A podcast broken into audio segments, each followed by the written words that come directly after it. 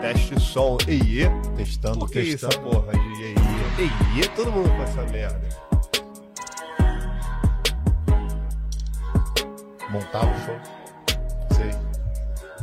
Já tá no ar, então. Pode continuar a Pode história continuar do o que você Blazer, tava vai. falando, a história do Blazer. O Blazer, no início de- da carreira dele, antes dele ser começar de boate, Zumba. de Zumba, ele era produtor de show de eventos.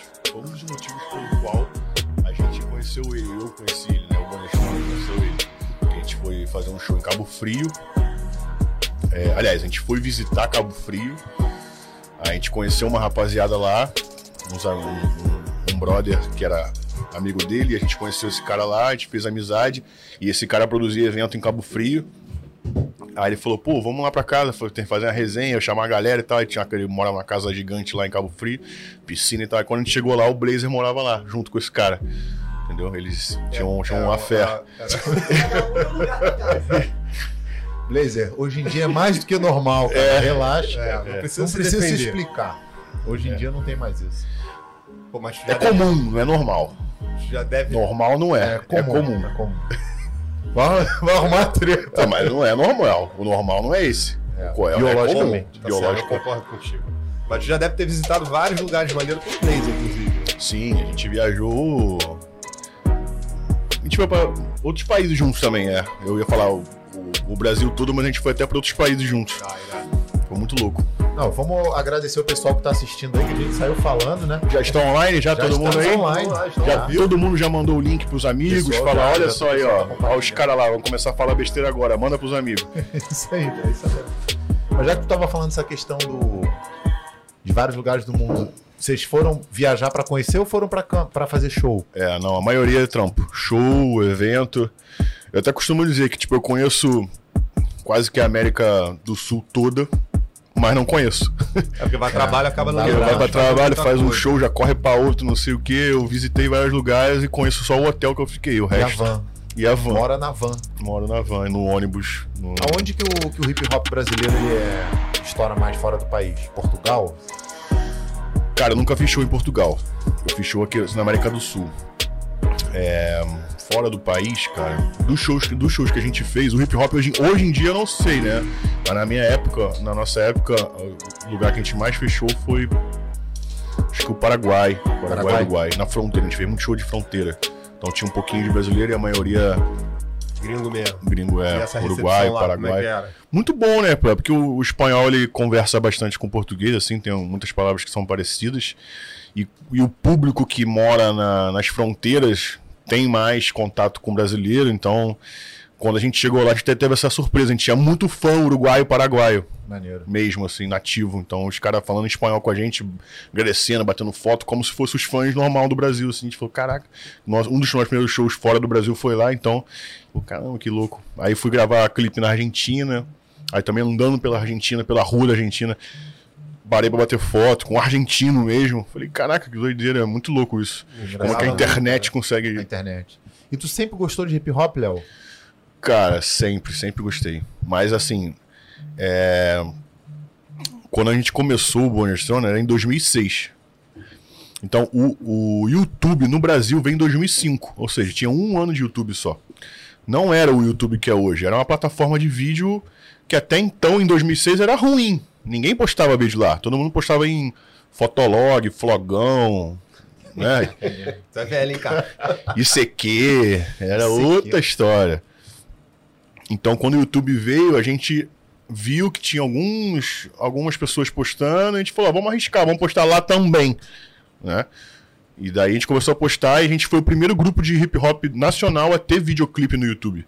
Maneiro. Antes até de outros hip hops que já eram muito mais antigos que nós. No YouTube a gente foi o primeiro. Mas na- na- nessa época, em 2006, o, o hip hop, o rap, ele não era um não, não tinha temática jovem. Você, Então, era é, totalmente diferente. era totalmente diferente. Racionais, era racionais, eram, eram, era facção central, os negócios mais institu- institucional, re- re- revolta contra a sociedade, Sistema, política, sistema, é, é a realidade da periferia, né?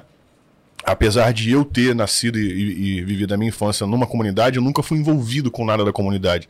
É, de questão de tráfico e tal, nem minha família, nem parentes. Morava ali porque a casa era uma casa antiga de família e a, a favela se cresceu e tomou conta do morro onde eu morava. Morro, morro, né? Não morro de favela, e a favela que se criou depois de a gente já estar lá. Bizarro. Então, assim, a gente nunca, eu nunca tive esse então, quando a gente montou o rap, o, o grupo de rap, hip hop, a gente tinha a, a, a, clara visão de que, assim, não podemos cantar algo que não vivemos. É, senão ficar fake, né? É. Fica falso, né? Então, não vamos cantar sou da comunidade, sou não sei o quê, apesar de ser. Porque não é a nossa vivência, entendeu? Não vamos falar de arma, de droga e tal. Nem foi algo, tipo assim, não, não vamos falar sobre isso. É assim, vamos falar o que a gente vive. Então a gente nem pensou aí, nessas outras coisas. Mas é o que vocês falaram? Porque quando eu penso em hip hop, eu já penso direto já no, no cara brigando com o sistema, batendo de frente com a polícia. Sim, é. é. Esse, esse é, o, é o, o movimento hip hop, é esse. É, um, é uma busca por a igualdade, né? Exatamente. É, contra o sistema opressor. É, realmente é isso, o hip hop é isso. Mas na gringa, já veio o movimento, ele veio se alastrando. Porque a música é, é arte, né? Você fala do que você quiser, a arte é sua, a arte não tem valor, é você que impõe o valor na sua arte. Então, lá na gringa já existiam é, rappers que eram contra o sistema, tinham música no sistema, mas também falavam sobre outras coisas, né? Lá fora, nessa época que a gente começou, os rappers já estavam ficando ricos. Então eles já não conseguiam mais falar só sobre a vivência da periferia. Agora eles tinham carros bons, eles tinham é, dinheiro para viajar, ter uma lancha, ter um carro foda, ter uma casa maneira, pegar as melhores mulheres. Então, então eles começaram a falar sobre o que viviam. Viviam. Aí mudou um pouco a temática. Aí começou a mudar lá fora essa temática. O Brasil demorou muito a acontecer isso. Mas quando a gente começou a fazer o hip hop, a gente falou, cara, vamos ver, vamos fazer coisas do que a gente vive. O que, que a gente vivia com. Quando começou, eu tinha 14, 15 anos. O que, que eu vivia? Era matinezinha e tal, bermudinha da Billabong, não sei o que e tal. O Diego tinha fez 17, 18 anos ali, ele tirou a carteira, ele comprou um Peugeot 206, que é o Peugeot, é o carro que a gente fala na música do Mansão Tugstronda. Carro de Playboy. Então, é, na época, até que era, era um Peugeot antigo, então era 20 mil o carro, assim, não, não era um carro caro, era um Peugeot usado. No entanto que a gente sempre fala assim, cara, algumas pessoas falam, pô, é funk ostentação, é rap de ostentação. Não era ostentação. Era um Peugeot 206, não era um carro pica que nem era nosso. Era o carro dele mesmo, entendeu? E aí, tipo. Aí a gente falava sobre festinhas, aração, as bebidas que a gente, na época, que eram moda da época, a gente tomava e tal. A mansão Tugstronda não era nossa casa, era uma mansão realmente ali no Niterói, chamada Mansão do Frois, que é uma casa de festas. E ela tem várias, várias áreas ali dentro dessa mansão do Frois. E a gente alugava uma das áreas dela, que era uma casa com piscina e uma varanda maneira e tal. E era comum nosso, já antes de criar Bonde da Estronda, de ter essas festas ali. Então, quando a gente foi cantar sobre, a gente lembrou daquela festa, a gente fazia as festas ali, a gente falou, vamos falar sobre o que acontece aqui. aqui. Entendeu? Porra, sensacional. Eu, eu lembro eu época, dessa história. A tua época de, de hip hop era Gabriel Pensador cantando. Sim, sim, com certeza. Né? E, e rolou Marcelo D2. D2 e rolou Via pergunta, muita coisa lá de fora também. Né? Pergunta né? idiota e não é para levantar uma polêmica, mas rolou preconceito dessa galera mais antiga? Sim, sim. No início rolou bastante. Porque eles ainda tinham essa visão, como você falou, de o rap ter que ser antissistema e tal rolou um pouco no início, assim, um pouco dessa pressão, assim, a galera mais underground e tal. Só que quando eles perceberam que o que a gente estava fazendo estava abrindo portas. É, porque vai. Porque aí sim, a gente teve uma, uma música de rap é, romântico, que a gente fazia também raps românticos, né? Nas rádios, top 1 nas rádios Brasil, viajando para poder show, já não era mais show em mesa de ping-pong, né? O palco não era mesa de ping-pong, já era um, um, um, show com uma estrutura, show no Chevrolet Hall, no Credit Car Hall, não sei o que, com estrutura, é, o artista, a gente ficando em, em um hotel 5, 6 estrelas, coisa que o rap não estava acostumado naquela época, o rap era totalmente periferia. Então começou a abrir portas ali. Os, a, a, nova garotada e, o, e os caras que já estavam ali batalhando no rap também se, se beneficiaram com esse, esse movimento. É você assim, vai abrindo o caminho, né? É, você então, acaba que você vai abrindo o caminho. Então a gente sempre deixou muito frisado isso, galera. A gente não é contra o rap. é, institucional contra o rap antissistema, a gente é a favor. Só que a Só gente que não, não- pode é falar verdade. sobre isso porque a gente não vive. Então quem era mais cabeça do rap entendia, falava, não, os caras estão certos. É. Se eles estivessem fazendo o que a gente faz, é que a gente ia ter que ficar É. bolado, com Bolado. eles. entendeu? Mas a galera deve ter pensado, né? Porra, vem dois moleques, 14 É, anos, 17 anos, Isso, isso. faz isso. um barulho Tão de desse. sacanagem, tão de né? sacanagem. Estão querendo. É porque assim, eu percebo hoje, né, depois de, de muito tempo de estrada e tal, mais maduro, que existe uma um movimento de gerações. Toda geração, jovem, adolescente, né, dos 12, hoje até menos, 9, 10, dos 12 anos aos 18, 19 anos, eles sempre procuram alguém novo para ser o porta-voz que se identifica com a vida deles, para ser o porta-voz da geração deles, né? Então eu, eu vi eu vi aí depois da gente pelo menos mais duas gerações se, se renovarem e eu vi essa essa essa garotada que antes era criança e virou adolescente querendo o seu ídolo da geração e levantando caras, então então eu vi isso acontecer. Então eu entendo que o o que aconteceu com a gente hoje. Na época eu achava, porra, eu sou um fenômeno e tal, não sei o quê. Também, assim, legal, mas não era só isso. Tinha todo esse apelo de que o jovem precisa, o jovem quer ter o, o, o, artista como se fosse ele mesmo. Ele quer se ver no, no artista, entendeu? E quem, e quem eram a- as suas inspirações? Quem te influenciou no hip hop?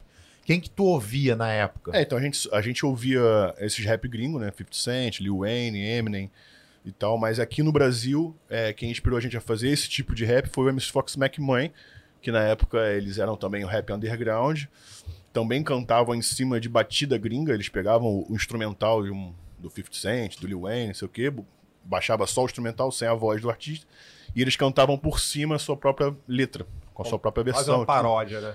É, não era uma paródia porque não tinha a ver o flow, nada a ver com a música. Ele só pegava a base, Só a a batida, só o beat mesmo. O hip hop faz muito isso, né? Sim, não, no, no caso era exatamente a batida. Era É, exatamente pegava igual. a, só batida, tirava- a música do 50 Entendi. Cent, tirava a voz dele, baixava só a- o instrumental e cantava algo seu em cima. Era isso.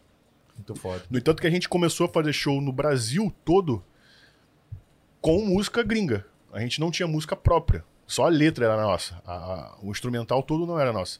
E quando a gente foi, a gente tava numa numa uma ascensão monstruosa de matinê, de fazer tipo matinê toda semana, cinco matinê por semana. E na época o Dennis DJ, que era um dos diretores lá da Beat 98, que era uma rádio, Sim. tinha acabado de sair da Furacão 2000, abrindo o próprio selo, ele estava atrás de artistas novos, e ele foi fazer um show numa matinê que a gente estava fazendo, ele ia entrar depois da gente. Então, quando ele chegou no local, ele, a gente estava no palco, e ele viu, tipo assim, ó, todos os adolescentes com a mão cantando a música na ponta da língua, ele falou, cara, quem esses moleques com essa batida gringa, que nem é deles? Eles não estão fazendo cover do gringo, eles estão cantando uma letra deles numa batida gringa, que eu conheço, é do do Convict, do Akon, sei lá, tá Aham. ligado? O bagulho. Ele falou, que porra é essa? Aí o dono da, da, da, da matinê falou, cara, esses moleques aí são os moleques novos aí, que tá garotado, Tão se bombando. amarrando, tão bombando, fazendo a matinê. E, porra, legal. Aí diz ele, né, que foi pra casa, depois deu uma pesquisada, aí ligou pra gente. Porra, que maneiro Que também. maneiro. Não sabia dessa É. parada. Tu ainda tem contato com Dennis. ele hoje? Tem, tem, pra caramba. Ele mora. Inclusive, uma das. Vai fazer uma música tua? É. Porra, tu sabe que eu tenho. eu tenho, é, porra, não me provoca não, meu irmão. Se der mole, se der mole solta uma batida aí, um... um, um... Beatbox. Um, um, beatbox. do- um dos estúdios do Denis hoje é o, a gente aluga, o Diego é o estúdio nosso, né, do Bonner. Pô, maneiro, O maneiro. primeiro Porra, estúdio que a gente maneiro. gravou hoje é o nosso, que a gente aluga lá dele. E a gente, a gente tá sempre falando de você e tal, mas o Diego, tu conheceu ele como? Vocês estavam... O Diego foi o seguinte, eu morava no Rio, né? Aconteceu várias coisas aqui no Rio de questão de violência por conta dessa comunidade que eu falei que cresceu Você muito. morava. É. E aí eh, meu pai resolveu se mudar pro interior para fugir um pouco da violência e ficar mais calmo e tal, ter a criação dos filhos mais de boa. E quando eu cheguei nessa cidade, foi aqui no Rio de Janeiro, em Maricá. Maricá, ó. Maricá. Família de lá. A família É. deve estar de lá. É muito bom, O né? Eduardo Paz adora. Eduardo Vai dar tranquilo. Aí, chegando lá, eu fui. Eu, eu saí do.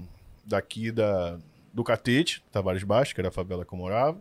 Fui pra Tijuca, morava ali perto do- na entrada do Turano. Comecei a frequentar uma escola particular.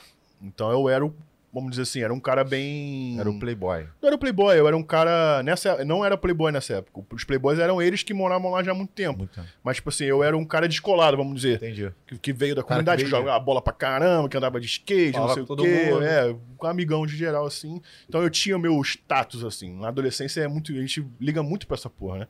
De tu ser bem Quer fazer parte de algum- relacionado, de é, algum grupo, tu- né? tu- as pessoas te, te gos- gostarem de você e tal. Então eu tinha isso. Então quando eu fui pra Maricá, isso acabou. Eu fui pra outra cidade. Ninguém me conhecia. né? Então ali eu era o playboy. Entendi. Porque ali eu era o menino da cidade grande. Verdade. Independente de onde eu vim, pra eles lá, É. eu era o cara da cidade grande, entendeu? E aconteceu a mesma coisa com o Diego. O Diego foi pra Maricá um ano antes de que eu, pelo mesmo motivo. E lá ele sofreu essa, esse preconceito também da galera de lá. Tipo, ele é um moleque de lá. Ele morava em Copacabana. Ah, o moleque Playboyzinho, playboy né? veio morar aqui. A galera Então de ele Copacabana normalmente costuma ser playboy, né? Não, não é não, cara. Isso aí. É, os copacabanenses são... É, Gustavo... Pô, tu morava no catete, é pra tu ver como é que é. Às vezes não, quer um Catete dizer nada. Copacabana é muito Não, diferente. é Tem Zona uma rua ali de Copacabana que todos os porteiros conhecem o Gustavo até hoje. É, Prado Júnior. É essa aí. Eu morei em Copacabana há muito tempo ali, Qual jogava rua? futebol. Morava na Domingos Ferreira. É, então, playboy. É. O... Mas era, era, É melhor acei- aceita era mais ou menos, porque na verdade o, o- eu morava num apartamento que era do meu avô e da minha avó, e que a gente acabou indo morar lá, todo mundo entulhado também. É, eu, Verdade. minha, minha Por lá não- irmã, meu Porque irmão. era, era próprio do teu avô. É, porque quando veio a época do Collor, que ele É, fudeu todo mundo, tudo, é. Cara, meu pai foi muita do céu ao gente se inferno. ferrou, é, muita gente se ferrou. Então, assim, a gente era, de fato, era, era vivia Um playboy negócio do caído. play- Exatamente. o playboy então, assim, se você ferrou. estava no lugar de playboy sem ser playboy. É verdade. Aí isso, é, isso era bizarro. É, e lá é o, o bairro, Zona Sul em si, mas Copacabana ainda mais, é um bairro muito antigo, né? Muito. Então tem muitas construções e gente, é, é, muitas pessoas são donas de, de patrimônios ali Isso. desde, Desde quando não era sempre. nada aquilo lá. Então Ah, não, aquilo eu- se tornou valioso hoje. Isso vai mas- passando de família para família É. e a família que rece- família para família não, geração em geração e a geração que recebe muitas vezes não tem todo aquele suporte Sim. de lá de trás. Sim, e aí É, até porque se se tornou um negócio É de elite que na época em si não Sim, era. exato. É, então. Você tem ideia? Quando eu fui me mud- quando eu me mudei pra lá, pra casa do, do meu avô e da minha avó, é, na frente do prédio era um terreno Baldio. baldio. Tinha uma casa lá que era de um conde, os caras derrubaram a casa, ficou um terreno, e aí depois subiu até o, o Marriott, né? Que acho que é até Mar Marriott, né? Nem é Marriott, É, mas subiu o, Um o hotel, top, tam- tampou a vista que a gente tinha pra lá. Então, assim, isso tem muito tempo. né? É. É, então, assim, é, Algumas famílias que moravam lá não acompanharam não acompanharam. é, financeiramente Não. a progressão do bairro, né? Exatamente. E isso explica, pô, a gente tá entrando nos, assuntos nada a ver, né? Mas Nada a isso ver. explica, inclusive, a, a, a galera vir pra Barra, né? Sim, Então aqui sim. o local onde a gente tá foi uma galera que migrou da Zona Sul praticamente, né? O movimento da Barra é esse. Que não tinha como acompanhar Isso. a evolução de crescimento Exato. da Zona E Sul. aqui era um bairro que estava começando, Começando. Exatamente. as facilidades de compra e, e venda muito melhores, né? Porque tudo era na planta, então na planta tem mais Isso facilidade. aí. Não, é bizarro isso. Mas e aí quem te vê hoje de Mercedes, vê toda a tua, tua história, não sabe que tu morou na favela, né? É, Então, assim, isso é isso, isso é que é maneiro, a, a história de superação, né? Você vê que, que do, tu foi seguindo um sonho, tu já, tu já tinha ideia. Tu, tu É, então, eu de desde criança eu se- sempre se- quis chegar? ser, mexer com arte. Eu sempre fui envolvido com esporte e arte. Exatamente isso. Então eu sempre fui o cara que. Meu pai sempre me, me deu tela de pintura, eu pintava. Eu, meu pai, ele escrevia poesia quando ele era adolescente. Ele Olha. tem vários livros de, de poesia lançados. Então meu pai me ensinava a escrever. Ó, uma frase assim, você tira os artigos pra ficar mais poético. Quer ver? Ó, tira os artigos O e D pra você ver como é que fica poético. Você depois você repara, escreve alguma coisa bonita e depois tira os artigos. Vai ficar, caralho, ficou bonito. É, ele tinha uns macetes de poesia, eu escrevi, então na escola eu me dava bem com isso. E como eu era um moleque atentado do cacete, meu irmão, era energia pra dar e vender, meu pai me colocava em uma porrada de esporte no clube municipal lá, que você pagava a mensalidade, um pouquinho, né? Que era só pra ajuda de Fazer a custo do clube. toda. Tu podia fazer tudo. Então eu fazia judô, basquete, natação, futebol, porra toda. Então, sempre fui envolvido. E meu pai também ajudava em academia de musculação, quando era mais novo, que meu padrinho é dono de uma academia no Catete, Azteca, que tem, tem até hoje, lá no Catete. Então sempre fui arte e Antes do esporte. CREF existir, Antes do CREF existir. Meu pai ajudava no salão, arrumava, não sei o quê, consertava o. passavam as séries também, não? É, ele ajudava a galera a treinar. fazia. Ele não passava, era meu, era meu padrinho, madrinho, mas o meu, ele viu alguém fazendo errado, ele ajudava. Meu pai tivesse, sempre foi um cara. tivesse seguido aí, tinha conseguido até uma provisão do CREF pra poder Sim. trabalhar. É que meu pai não, não era, ele fazia mais pra ajudar e ganhar Ah. um trocado, não era a parada dele, tá ligado? Dele mesmo. E, ele- e aí você vê a influência, né, do, do- Como é que a gente cresce sob a influência dos pais Sim, e hoje, certeza. basicamente, que você tudo, é. ganha a tua vida fazendo aquilo que você Exato, era exato. criança, quando você era criança. Exato. Foda isso aí. É, mas essa parada da, da, da favela chegou a passar perrengue lá, de tipo. Não da favela, né? Você cresceu. Eu, eu tenho uma história dessa também. Eu morava muito próximo da Cidade de Deus, num condomínio de, de baixa renda. É, Mirataia, inclusive, muitos vão conhecer aí, aqui no Rio de Janeiro. E aí a favela cresceu, cresceu, cresceu, tomou conta do, do, do condomínio. Hoje, quando você passa na porta do condomínio, é uma cracolândia. É bizarra a parada. Chegou a passar perrengue. Sim, passei perrengue pra caramba. Quando o tráfico cresceu muito, já contei isso tem em outros lugares. A gente teve uma invasão dos traficantes em casa. Eita. Sequestraram meu pai, mata não mata. Minha mãe também, passando perrengue com. Né, pra não ser molestada. E eu vendo aquilo tudo, criança. Então, no mesmo dia que aconteceu isso, a, a gente pegou tudo que podia, assim, saco de lixo e, e foi embora. Entendeu? Aí meu padrinho, dono dessa academia, abrigou a gente no kitnet que tinha do lado da academia. Então eu fiquei um ano, seis meses ali, não sei, não lembro muito bem, morando parede com parede com a academia. Então eu comecei a todo dia ter contato com a academia. Criança. Tinha 9, Cara, 10 anos. sensacional. Foi quando Sensacional. você foi pra Maricá, então. Aí, um po- ah, aí eu saí do catete. Aí, eu- aí meu pai conseguiu alugar um apartamento na Tijuca. Porque era o que dava. Tinha um amigo que tinha um apartamento, aí conseguiu mais barato e tal, não sei o que, fomos pra lá. Um apartamentozinho normal. Dali eu comecei a fazer muito esporte. E meu pai arrumou um terceiro emprego e conseguiu bancar um colégio particular. Daí a gente ficou um pouco mais tranquilo. Só que a gente morava na entrada do Turano. Então é as- assalto de carro, toda hora acontecia alguma coisa. Caraca. Graças a Deus com a gente nunca aconteceu nada, mas próximo sempre acontecia. Então, como a gente já estava traumatizado do que aconteceu na Tavares, meu pai ficou tipo assim: vou juntar dinheiro para sair daqui também. Aqui é só um tempo para me reerguer. Porque a gente morava na, na Tavares, casa do avô, Sim. casa própria, casa bacana. Não era luxuosa, mas era uma casa Era grande, grande. que comportava uma família grande. Então meu pai falou: porra, vou dar um tempo aqui que eu vou ficar, vou arrumar mais um emprego, vou me sacrificar um pouco, mas daqui a pouco eu junto um dinheiro e me mudo. Entendeu? Então a gente ficou lá um- mais uns quatro anos na Tijuca e, e foi pra Maricá. É bizarro. Eu tinha um professor de física que chamava Turano. e aí eu falava, né? Pô, o cara tem o nome da favela, né? Aí falaram um dia. Falaram, cara, a família dele era dona da área. E aí começaram a invadir, foi isso aí. Foi, foi entrando, entrando e perdeu, né? Perdeu, não tem como. Não, não tem como. E o legal disso é que as pessoas não veem, né? O caminho, elas só veem o final. E então, sempre graças tem a uma Deus- mão pra ajudar, né? graças a Deus- tem uma mão pra ajudar. Eu, como eu conto essa história há muito tempo e eu já me envolvo com a mídia desde que eu sou garoto, a maioria das pessoas, Já meus fãs sabe. que me seguem, já conhecem a minha história. Então eu não sofro muito mais com isso. Então a galera costuma me valorizar bastante pela minha história de vida e tal. Então, pra mim é bem tranquilo essa questão. Então foi lá no- na academia do teu padrinho que você começou a ter contato com a musculação. Sim, sim. E tu já Aí- puxava uns ferros lá, já treinava? É, já ficava brincando na academia, interessado, que eu vi os caras entrando, malhando, não sei o que e tal. Meu pai, às vezes, ajudando lá. Aí quando a gente foi pra Tijuca, logo depois, meu pai, pra manter o ritmo de, de físico, né? Ele começou a fazer treinos diários na pracinha de casa, perto da casa ali, na Praça Afonso Pena. Então eu ia com ele. Então eu fazia barra, paralela, corria, passava nas coisas de criança e tal. A gente até, brinca, a gente até brincava lá que na pracinha que os amigos do meu pai faziam barra e ele falava: Meu filho faz mais barra que vocês. Aí ele botava pra fazer, eu fazia, porque eu já fazia muito. Fazia e eu levinho, né? Criança, Só tinha bu, bu, bu, bu, cabelo, fazia né? 25, 30 barra com sei lá, 10 anos de idade, 12. Tu fala essa porra, eu fico lembrando daquelas fotos com aqueles cabelos. Cabelo gigante, só tinha cabelo. Parecia um fósforo. Maneiro. E aí surge, então, o, o, o lance da musculação, mas teve alguma parada que te motivou? Porque musculação todo mundo faz, né? É, aí quando eu fui pra Maricá, então eu já tinha isso como um hábito. Normal, quase que diariamente eu fazia musculação com meu pai. Calistenia, que até agora eu não sabia. Até então Qual eu não nome? sabia nome que era era calistenia. é. Por isso que eu bato na martela. Barra fixa e flexão é musculação, não é calistenia. Mas é, descobri que é. Não é crossfit, graças a Deus, é calistenia. Se ele te chamar pra ir pra uma aula de crossfit, tu vai, Léo? Vou, levo, levo dois morteiros e um.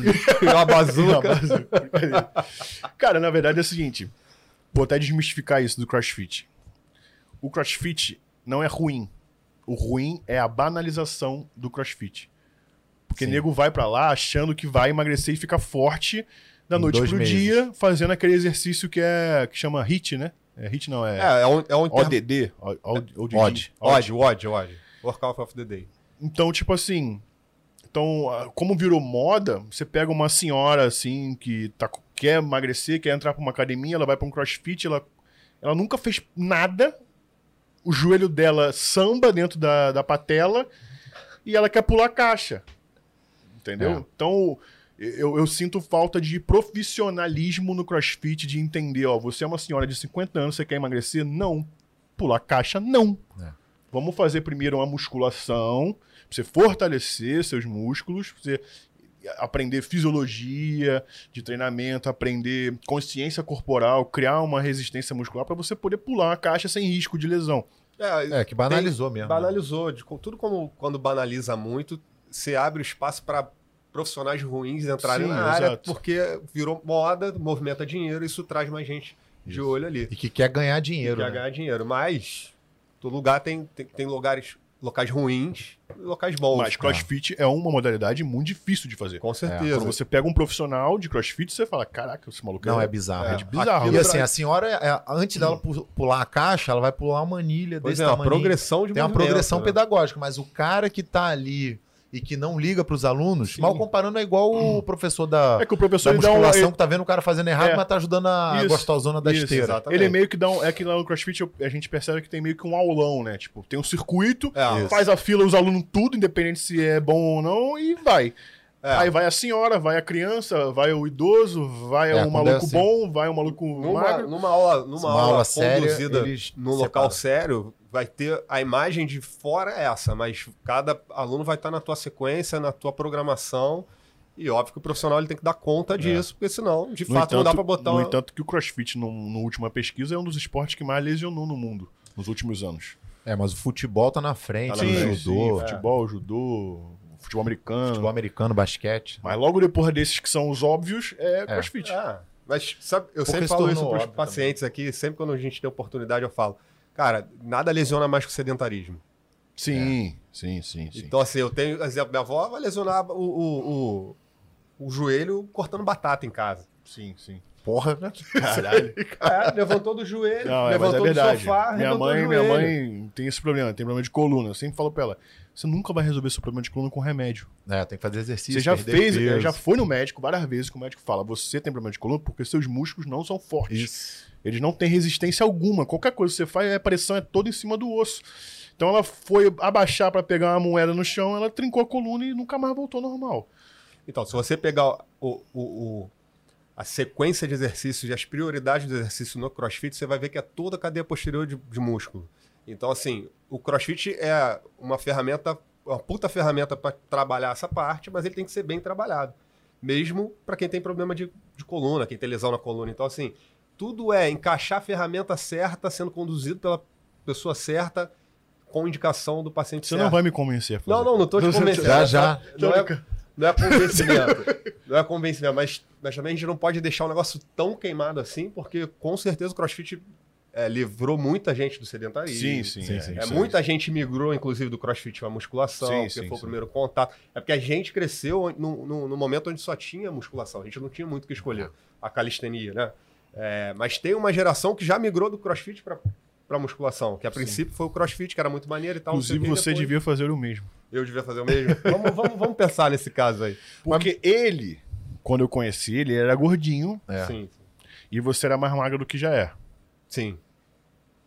Você ganhou um musclinho, legal, mas migrou lá pra rapaziada do CrossFit, do Mahamudra. e ele veio pro meu lado, ele pulou o muro e veio pro lado certo da força. Força. E olha aí, ó, Ganhou volume. ganhou um volume monstro.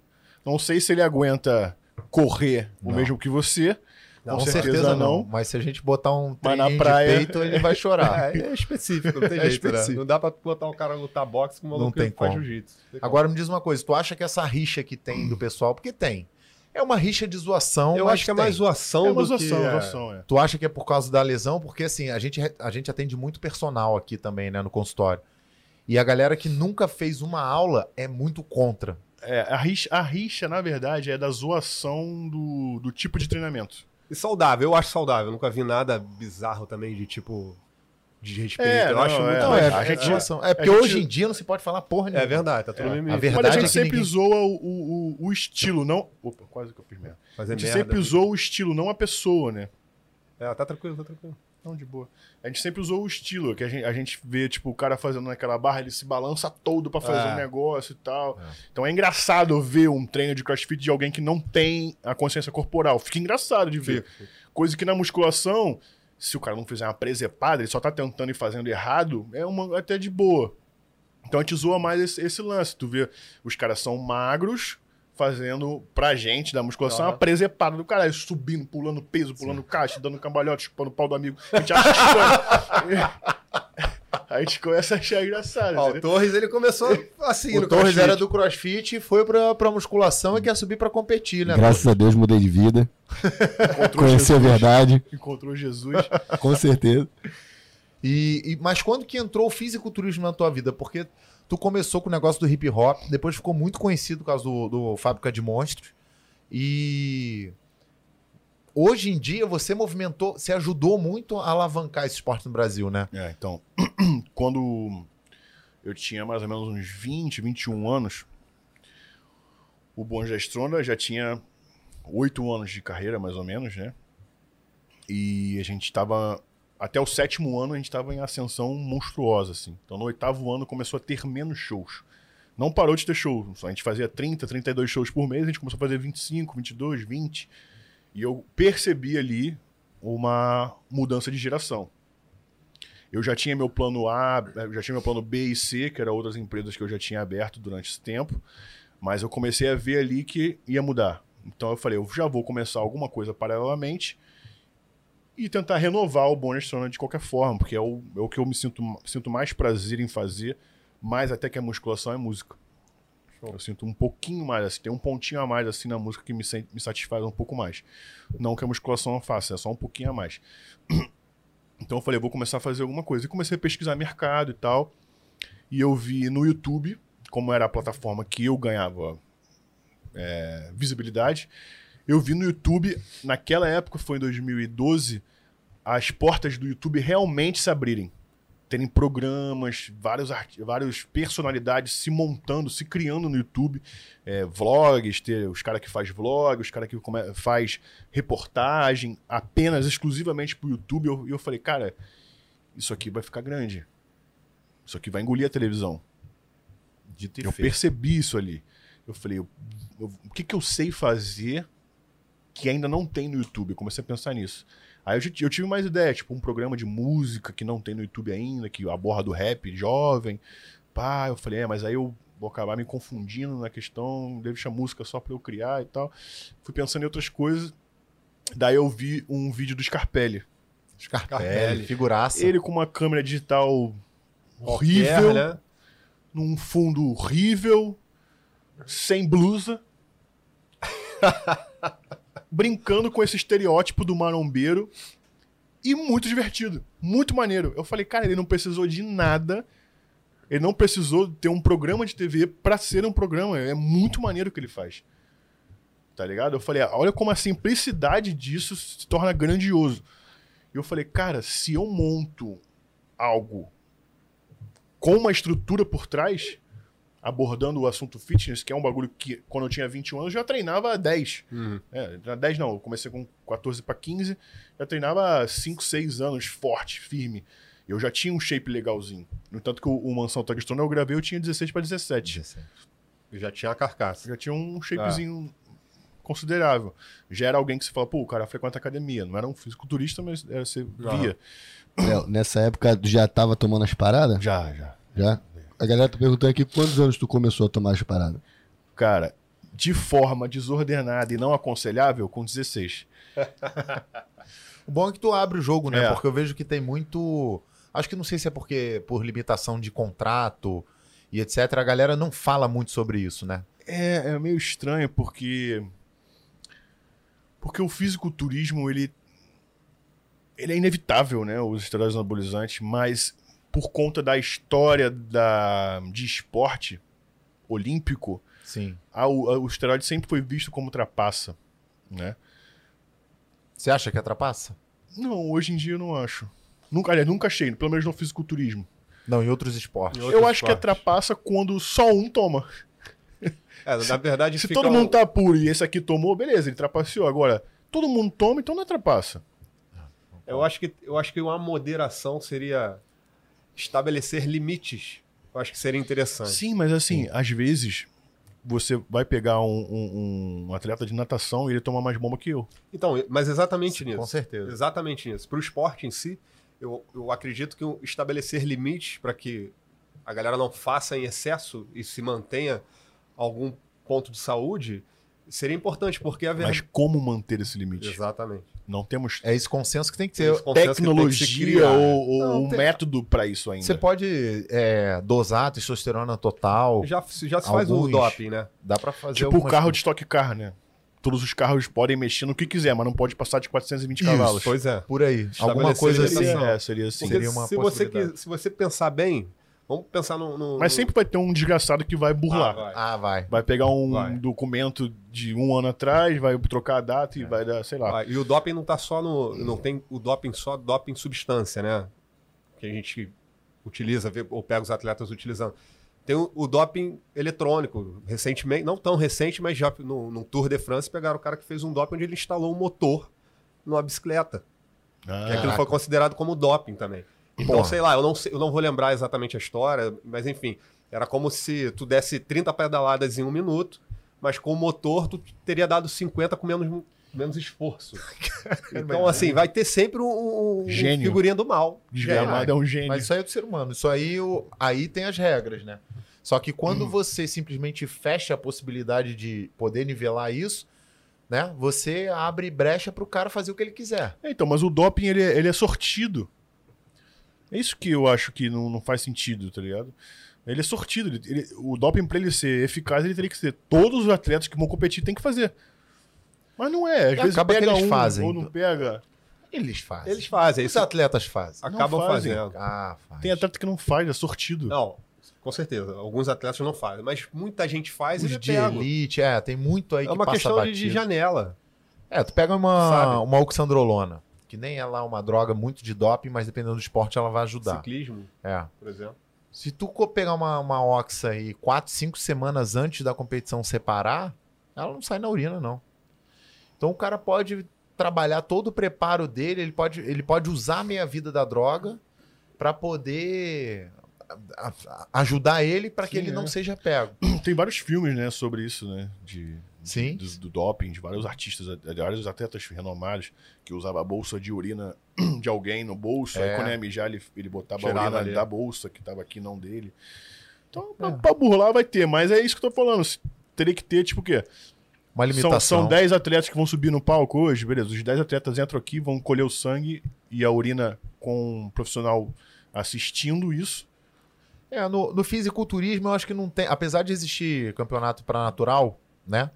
É, tem, Torres. Tem, Torres. Existe. Não, ele decidir, né? Tem um Simeão Panda da vida aí que diz que é natural. Tem sim, É, eu não tem. vou entrar nisso. Não vou dizer quem é, quem não é, É. mas. Mas o, mas que existe, existe. Tem lá, as, Então, lá. é. Então, assim, o, o, o fisiculturismo acho que não tem muito jeito, né? Até porque a gente entrou nessa era Teria freak aí. Só se te- tivesse esse lance. É. Faz o exame, só pode bater até, sei lá, 3 mil de testosterona. É, moderado, de repente. Enfim. Tá, É. tem, um, tem um limite de testosterona pro cara subir. Mas o que também não. Você que é médico, às vezes o nível O de mais testosterona é, não quer dizer muita não coisa. quer dizer muito. Eu digo mais tem esportes. relevância, mas não é o Aí que pode define. responder diferente, né? É, a gente pode então. usar a mesma substância nós três. Eu acho que tem que liberar assim, essa porra um- e deixar vagabundo fazer o Pronto, que era quer. isso que eu queria dizer É, outras palavras. As pessoas, os caras dizem que com, a, com as drogas, né? Com, com as paradinhas, os campeões seriam os mesmos, os recordes talvez não. Eu ia falar isso, eu ia É. falar isso. Com certeza. Se você tira o esteroide anabolizante, o Phil Heath ia ser o ganhador, Ah, com certeza. o Ronnie Coleman ia ser o, o- o primeiro lugar. Até, por- Ele só ia ser um pouco menor, mas ele ia continuar sendo o primeiro lugar. Exatamente. até porque eu acho que no, o, o fisiculturismo em si, um atleta de palco, não é pra qualquer um. Não, com certeza não. Não é o cara, ah, vou tomar umas paradinhas, vou subir, vou competir. Não é Não vai. meritocracia, né? Não, é. é, não é. Tem a. a- Componente genético. não dá pra jogar e falar, ah, esse cara é. É. desse tamanho porque é genética. Não é isso. Mas que ela ajuda, ela ajuda. É, eu sempre falo isso, que tipo assim, o esteroide anabolizante, ele acelera um processo. Sim. Se esse processo não existe, tu vai acelerar o quê? Exato. Tá entendendo? E se não der o estímulo mecânico, não der o estímulo nutricional, não adianta. Se um cara que não faz musculação, ele tomar esteroide anabolizante, Não adianta. ele não vai, não vai criar músculo, não é um milagre. É. Apesar do que tem um artigo que diz que testou e o, o- e o deu a- é, aumentou a testosterona de um grupo e, e eles não faziam exercício, mesmo assim aumentou um pouco a massa muscular. É um pouco, não é Não, relevante. Sim, mas pro- é óbvio que não é relevante É. para a parte estética. Porque o, o- o nosso corpo, ele se estimula com qualquer tipo de estímulo, na verdade. Ele, ele cresce com qualquer tipo de estímulo, na verdade. Então, por exemplo, eu quando eu saí do acidente agora da queimadura, eu saí com, com uma parte superior bem mais magra do que eu tô hoje. E eu não tô treinando superior ainda, mas eu já voltei a tomar algumas coisas, suplementar, comer bem. Então, só de eu levantar da cama, fazer força, puxar um negócio, carregar uma TV, carregar um sofá, coisas que eu, tô, que eu faço de casa, o corpo, pela memória muscular, já entendeu, ele já. Meu braço, meu peso já voltou quase que ao normal. A gente se pesou aqui no início, né? Eu tô com 98 quilos de novo. E eu não tô treinando. É. Eu saio do hospital com 84. Como é que o cara ganha mais de, sei lá, 2, 10 quilos sem treinar? É, a questão é, é identificar se esse aumento de massa muscular resultou na estética que, que o cara busca, Exato, aquilo que os é, pacientes exato. buscam, Sim, que, sim. né? Porque uma coisa é totalmente diferente do outro. Se você pegar um corredor e submeter ele a, a fazer um, a estímulos de corrida um pouco mais intensos, ele vai aumentar a hipertrofia da- de coxa, de quadríceps Exato, dele. é. Mesmo assim, o shape dele vai estar totalmente diferente de um bodybuilder, por exemplo. Não, com certeza. E o, o que você tá falando do nível de testosterona, pro fisiculturista é uma coisa. Que ele tem que subir, se apresentar, ele tem que mostrar o físico, tem a pose, tem todo um, negócio por trás, né? Que quem não, não entende, olha, vê um cara gigante de tanga, não entende o que que acontece ali, o que que tá sendo avaliado. Que é diferente do cara da natação, que tem que bater, chegar mais rápido, do cara do crossfit, que tem que fechar um, um circuito, um odd mais rápido do que o outro, às vezes uma prova de PR para ver quem bota mais carga. Então cada, cada esporte tem sua valência e tem sua característica. Que é o seu processo. Exato. O, é processo do bodybuilding é hipertrofia. Então, É, o esteroide anabolizante acelera o processo de hipertrofia. Exatamente. Do nadador, ele nadar mais rápido, ele vai acelerar a potência muscular para nadar mais rápido. Sim. Então, É, o estímulo específico que você dá, com E o que certeza. cresce, o que emagrece, não é o esteroide. Então, se ele só acelera um processo, que processo precisa ter É o para estímulo mecânico e que... Então, é nutricional. o que ele come Com e o que ele treina. É. E o quanto descansa. E o estímulo que ele dá. E disso a gente recebe diariamente aqui no consultório pessoas que vêm para a primeira consulta e aí eles, eles saem daqui, alguns saem daqui achando que é só isso aí, é só tomar a parada, né? Injetar, Injetar. injetar e, e vai dar E tudo. ainda Ele tem até tem- uma resposta, ele tem até É. uma resposta, mas ele volta depois e fala, cara, não consegui seguir a dieta, não treinei nem direito, mas você bota ele na balança e você vê que ele teve algum, algum resultado. Um bom resultado. E ainda tem a, a individualidade, né? Com, Com certeza. certeza. Às vezes uma prima bolando um cara não vai fazer efeito Não. em você, vai dar um Exatamente. efeito absurdo. Um estanozolol, por exemplo, eu tomo estanozolol, eu dobro de tamanho.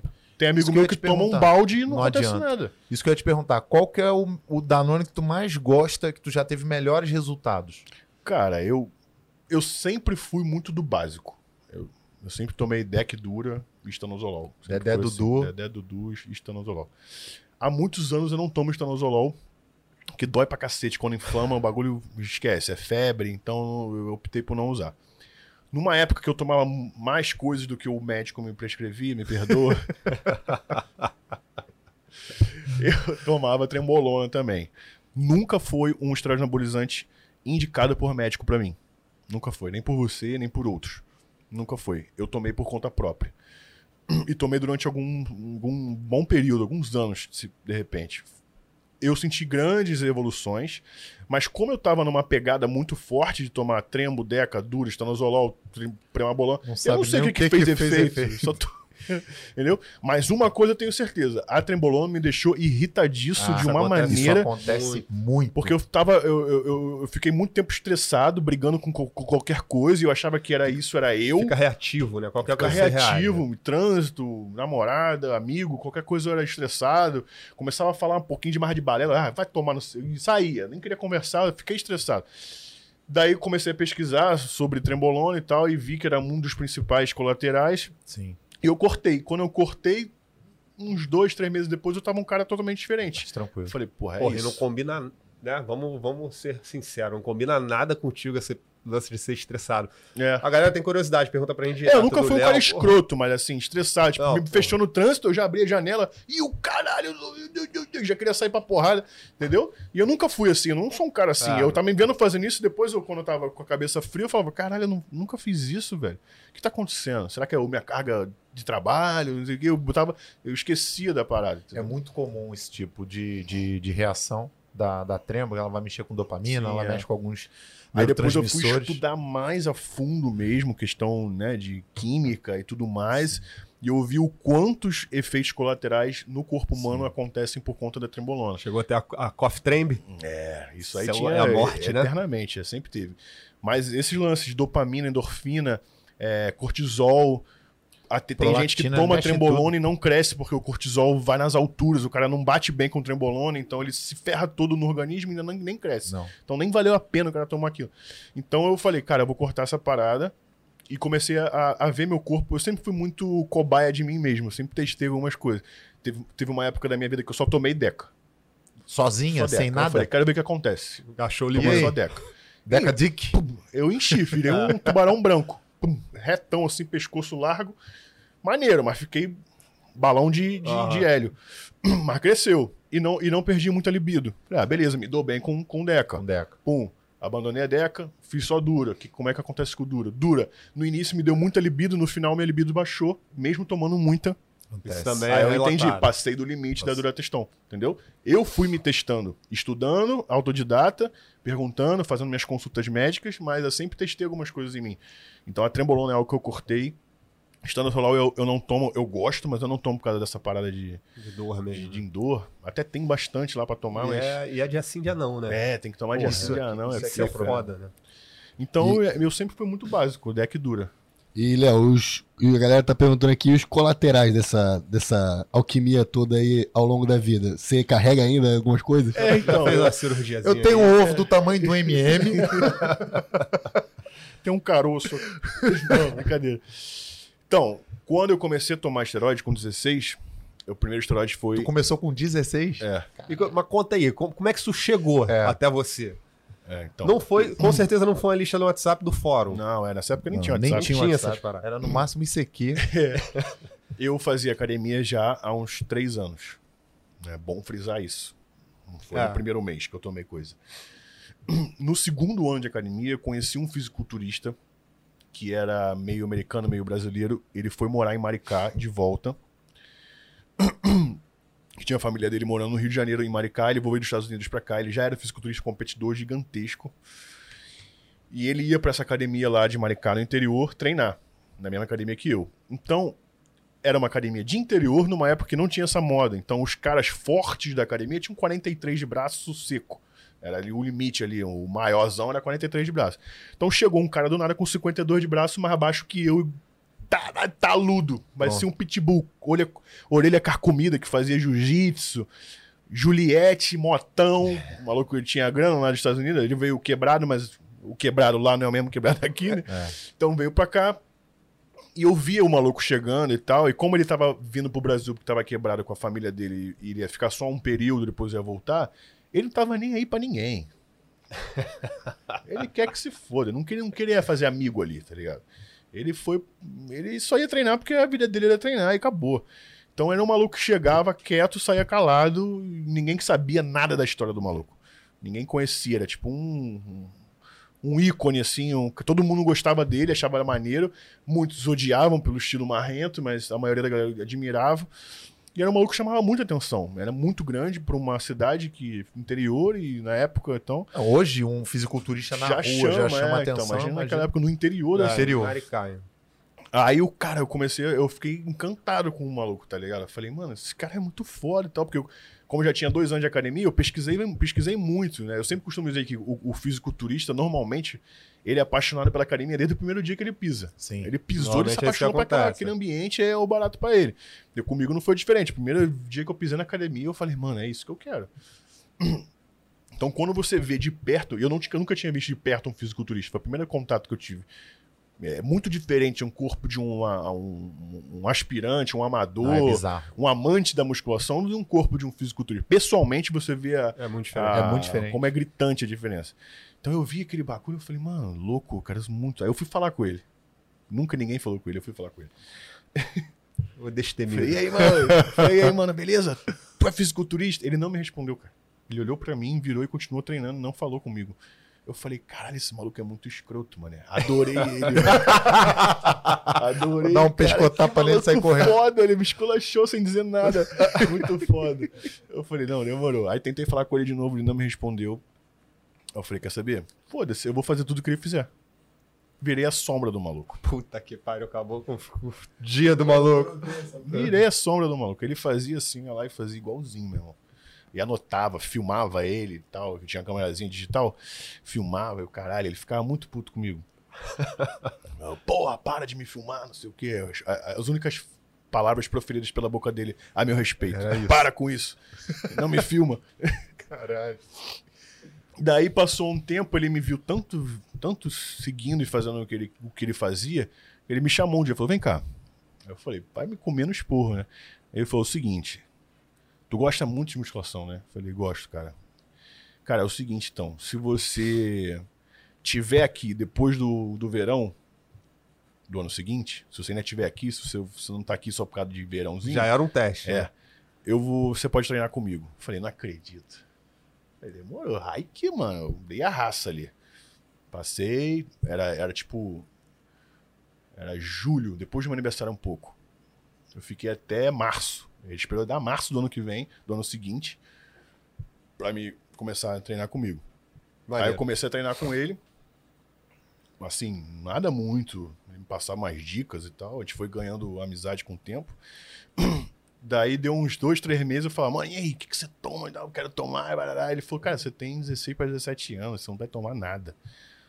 Eu falei, não, mas eu quero. Ele falou, tu sabe comer?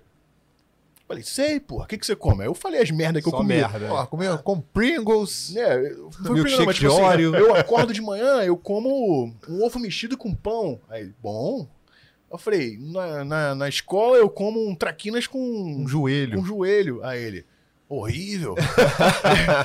aí no almoço eu como macarrão normal, almoço normal. Ele, "Ah, aí até aí tudo bem. Aí no, no lanche, ah, eu como um Pringles, um, sei lá, uma porra qualquer, um sanduíche, um misto quente. Aí ele, horrível. Então ele foi manipulando. Ele falou, então, primeira coisa que você vai fazer vai ser acostumar a comer bem. Aí o que, que ele fez? Ele foi, ele foi no mercado, ele comprou uns bagulho lá pra casa dele.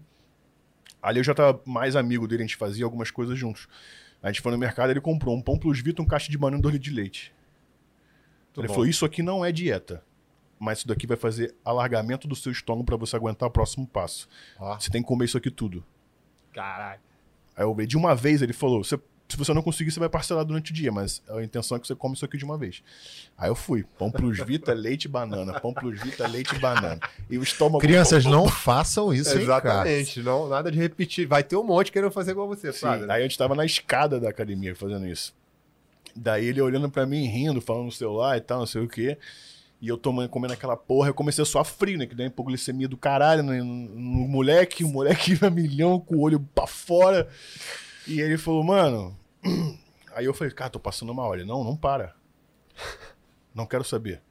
Quem passou mal foi sua mãe te parindo. Você não vai passar mal, não. Fica tranquilo. Eu, caralho, o maluco é muito pica. Me dá mais dois. Me dá mais duas dois, bandas de pau, pau, leite. pau, Foi. Bom, no primeiro dia eu não consegui comer logo isso tudo, comi um terço disso. No segundo dia a gente tentou de novo, né, e tal. Umas duas semanas depois eu tava conseguindo comer quase tudo, nunca consegui comer tudo. Mas ele falou que não era pra comer tudo mesmo, era só pra eu aguentar e ver até onde eu conseguiria. Ele falou: agora a gente vai começar uma dieta. Agora você tá com o estômago preparado pra isso. Olha as brisas do mano. Caraca. Aí eu comecei a dieta. Aí ele falou assim: ó, você vai chegar em casa, Você vai cozinhar arroz, vai cozinhar ovo, vai cozinhar frango, vai cozinhar carne, vai dividir em marmita. A gente passou numa lojinha lá de 1,99, comprou a. O cara, o cara foi teu pai, né? Foi na- pai. pô. Meu pai. né? Logo depois, quando a gente começou a se conhecer mais, eu descobri que ele nasceu no mesmo dia que eu, 5 de julho. E ele era um cara muito sozinho. Aham. E eu, como era novo na cidade, também era sozinho. Então a gente ficou muito amigo. Muito, Maneiro. muito. Nessa, nessa fase já da dieta, a gente tava muito brother. A gente fazia tudo junto. Ele até me pegava na escola. Ele passava de moto, me pegava, a gente ia, ele marmitava, ia pra academia junto, voltava, me deixava em casa. A gente começou a fazer tudo junto. Virei um grande amigo dele. Maneiro. E logo depois ele virou chefe. Ele tava precisando de grana, ele virou chefe de segurança do Bonestrona. Começou a viajar com a gente por tudo quanto é lugar, fazendo foda segurança. história, Porra, maneiro. Então a gente criou uma amizade muito grande. Até hoje falo com ele, ele já voltou para os Estados Unidos. Então a partir dali eu comecei a entender o que é comer antes de tomar esteroide, entendeu? Eu tive Deveria um cara, ser o- a sequência é, certa. Eu tive um cara que fo- foi duro, mas foi certo, tá ligado, comigo. Então e ele falou assim, ano que vem, ano que vem, se você tiver na pegada ainda, a gente pensa nisso. Aí quando eu tá lá para 17, 18 anos, Aí tu desbloqueou 16 a para Deca. 17, não, eu tomei estanozolol, foi a Então, primeira. Mas tua massa muscular subiu pra cacete nesse meio período. Sim, eu ganhei, sei lá, uns tempo. 12 quilos, sem Ah. tomar nada. Ou seja, só entrou mesmo com, com, com anabolizante quando já tava É, eu já tinha três anos de musculação, quatro, sei lá. É o que não acontece pra muitos, né? Tem É. várias pessoas que marcam consulta e já elas sentam aí, nunca fizeram nada e querem já sair tomando Exato, um monte de exato. coisa e acham que vai tomar, ainda tem isso. É, vai começar a musculação semana que vem. Isso. É, por que, que eu tomo? Já Exato, treina? Não, já, vou começar. É. foda. Agora, esse lanche, esse lanche não, né? Porque eu tô com fome já, mas enfim. Então, um Esse- cheirinho aqui também. Tá, né? Mas É o Felipe Torres tá batendo a Ah, o marmita Torres tá ali. Seis horas tem que comer, né? É, Tá cheirinho de certo. Covid, é teu, Torres? Pô, é meu, meu. Ah, tá. que bom, que às vezes fala não, né? A gente vai falando e vai se perdendo, mas vamos voltar no lance do, do canal, do primeiro canal. Sim. Daí, quando eu tinha 21 anos, A gente já pode falar do nome dos canais, inclusive, porque a gente não podia Pode. falar, né? você não podia, não? A Não gente, sei, a gente não. a gente assinou É um porque, contrato. é porque eles têm uma treta que eu acho que, é, que vocês têm isso em comum, né? Sim, É, Não, a gente tem uma história junto, mas a gente não podia citar o nome do canal É. durante dois anos. Foi por aí. Caralho, é, não. Eu, bom, já tem muitos anos, se eu tivesse, não, não deu nada. Então o, cana- o, no- o nome, o Fábrica de Montes, Montes pode ser falado. Pode, pode. Que a Nem existe mais, né? Eles venderam, não foi? Existe, tá lá ainda. Tá lá? Eles vende- acho, acho que venderam, mas tá lá ainda no YouTube. Eles devem pegar view até hoje, né? Que tem muito vídeo antigo nosso, meu, de vocês também, É. que pega view até hoje. Mas aí, quando eu fiz 21 anos, teve toda essa pesquisa de mercado que eu comentei, viu o Léo Scarpelli, pá. Eu falei, pô, se eu fizer um barato assim, mais estruturado como um programa de TV de verdade, acho que vai dar muito bom. Porque eu vi o mercado fomentando isso, né? Que eu era o único, vamos dizer assim, o único artista jovem que fazia musculação também. Eu falei, cara, não existe isso. A garotada é muito foda-se com, com, com esporte. Pelo contrário, acho que a galera da música vai pro caminho. Contrário, Contrário, é. né? Bebedeira, balada É, e é. coisa, putaria, é verdade. E tu tinha a mesma idade da galera ali, então tu era uma referência direta pro cara. Pô, quero ser igual a esse isso, cara. Isso aí, isso aí. Daí eu falei, vamos, vou abrir uma. Vou fazer um programa fitness. Aí juntei o Blazer, que já era. Lá Né, de como eu tava falando nisso, conheci ele lá atrás, quando começou o Bonestrona. Que o Blazer sempre trabalhou com foto, com vídeo, sempre foi a parada dele. Daí ele falou, pô, o Ralph, lembra do Ralph? Um amigo nosso, lá de Cabo Frio também. Ele, ele tá fazendo faculdade de publicidade, marketing, tá com uma rapaziada, eles estão abrindo uma agência. Vamos conversar. Beleza, então quando eu fui conversar com eles, eu já tinha tudo o que ia fazer. O nome, os- alguns quadros iniciais e tudo mais, Tudo o desenhado, formato. é, O nome foi você que criou a Fábrica de Montes? Sim, sim. No entanto que eu, eu já postava esse nome em vídeos meus antes de criar o Fábrica. Daí sentamos, organizamos tudo, eu fiquei com a parte da criatividade e tal, eles ficaram com a burocracia. E começou. Então, acho que foi 2012, 2013 que começou o Fábrica de Onços. É, Então, como mesmo. eu já tinha algum tipo de ascensão, eu já tinha uma, um- uma plataforma para divulgar o, o programa, e o programa foi muito bem estruturado antes de começar, o bagulho foi explosão também, assim como foi o Bonner Strona. O Bonner Strona a gente começou com 14, com 15 anos já fazia show no Brasil, todo. Com 16 eu fui emancipado para fazer show fora. Everton, imagina você com 14 anos fazendo show pelo Brasil. Tava aqui não. Tava aqui, Não né? tava mais aqui não. Tava debaixo da terra. E, mas E aí fala o aí. bagulho deslanchou, mano. Foi um bagulho muito surreal. Em um ano de programa a gente foi o maior canal do segmento no Brasil.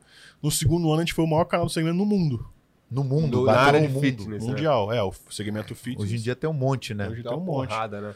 O... A gente teve essa treta aí com eles. A gente não podia quando a gente saiu. É, na verdade, assim, só depois só pra contextualizar pro pessoal que tá assistindo em casa. O Léo já tinha o, o Fábrica de Monstros há muito tempo. Acho que uns dois anos quando a gente Isso. começou. Né? E aí a gente tem um amigo em co- em comum que é o Zoreba. Zoreba Treme Terra, né? O apelido dele. 500 toneladas. Vai morrer, viado. Teu coração já, já quase não consegue bater mais de tanto colesterol que tá entupindo. E, agora aí tem filhos, Tem filho pra cuidar, Pois né? é, mas alguém cuida dele, pode deixar. Tu Alguém vai alguém é assume. tu. Fica tranquilo que tu vai virar guia espiritual. E olha lá. Aí o, o- a gente conheceu o Zoreba no, no, num churrasco, que minha esposa é muito amiga da. O Zoreba, pra quem não sabe, é da minha equipe hoje em dia. É o editor. E era também da equipe né, do Fábrica, que é o editor, que é amigo do Blazer também. Isso. E aí, num churrasco, o Zoreba veio falar com a gente, né? Comigo e com o Everton. Falou, pô, cara, a gente tem lá o Fábrica de Monstros. O o Léo quer botar um quadro lá onde ele possa falar dos suplementos, de treino e etc. E como os conselhos estão em cima perturbando, porque né, não tem registro de médico, mas está falando de coisa médica. A gente queria botar um médico lá, um nutricionista, um profissional de educação física, para poder dar um, um suporte, Embasamento, um é. embasamento, para estar do lado. Aí a gente falou, uai, Vamos. vambora, não pô. sabia nem o que tava acontecendo. Né? Aí eu fui pra casa, né? Fiquei pensando, aí E liguei. eu também, ao mesmo tempo, a gente ficou na mesma situação. Aí liguei pro Everton falei, cara, e se, se a gente sugerir pro Zoreba, de repente, fazer um outro canal, né? Porque o Léo já tem a estrutura dele lá, era um negócio de, receita que tu passava. É, Receita do monstro. é, várias, várias receitas. E aí a gente ligou pro Zoreba. Aí o Zoreba falou, pô, vou conversar com meu sócio, que é o Blazer. E aí conversou com o pessoal lá. Pode falar o nome da agência, né? Não tem problema, não, né? Aí a gente conversou com o pessoal da Royale, que era o, A agência que fazia... que era a agência que fazia. a-. A gente foi lá, conversou, acertou e fizemos o Doutor Maromba. Que foi o antigo canal. E aí a gente falava muito abertamente de, de anabolizantes também. O que não era comum pra época, né? É, eu lembro quando a gente foi no Arnold Classic. Não tinha um canal médico que fala Não, sobre não esporte. tinha. Não Isso aí foi. Esse, ele vai falar agora, foi o, o- onde a gente percebeu, igual você falou, porra. na Tem Argentina- mercado, é. Tem É, mercado. fui na Argentina gravar, o maluco argentino veio falar comigo. É. Foi aonde a gente entendeu que o negócio estava acontecendo. Acho que tinha 30 mil seguidores. É, tinha. Foi logo após gravar com vocês lá também. E aí a gente chegou no Arnold Classic. A gente ganhou lá os convites pra Foi área convidado VIP. pro conference, né? pro conference, que é a parte de estudos do, Uhum. do Arnold Classic, além da, da feira e da, da- da- das competições. E aí a gente tava lá zoando, né? Tinha, uma, tinha até uma foto do, do Kai Green, que ele tava lá, e aí a gente chegou do lado para tirar foto e, e chegou zoando, na área VIP. E aí veio o Valentim, que é um nutricionista sensacional, o mestre Valentim, um cara que desenvolveu o Web, Web Diet, Diet, o cara, é. sim, top. A gente vai chamar ele pra vir aqui também, né, Valentim? E ele, e ele chegou e falou: Doutor, é, Doutor Maromba. Eu falei: Caraca, o cara assiste a gente. Foi exatamente Aí ele, assim. porra, muito bom o canal de vocês, porque faltava um canal profissional pra falar das coisas. Tirar da mão. Eu lembro dele falar isso. Tirar da mão das blogueiras. É. E aí o, e ele colou na gente assim e, e apresentou o pessoal todo que ia palestrar e a gente começou a andar com o pessoal que tava palestrando ali dentro. Então isso, isso foi um divisor, Foi né? divisor. E aí a gente começou a falar muito de, de- O que movimentava o canal era patrocínio. Só que pelo fato da gente falar Que abertamente. nessa época nem monetizava direito. não monetizava. Não, não, Poucos não, canais monetizavam. poucos. nessa época. E aí o que, o que botava o negócio pra funcionar era Os patrocínio.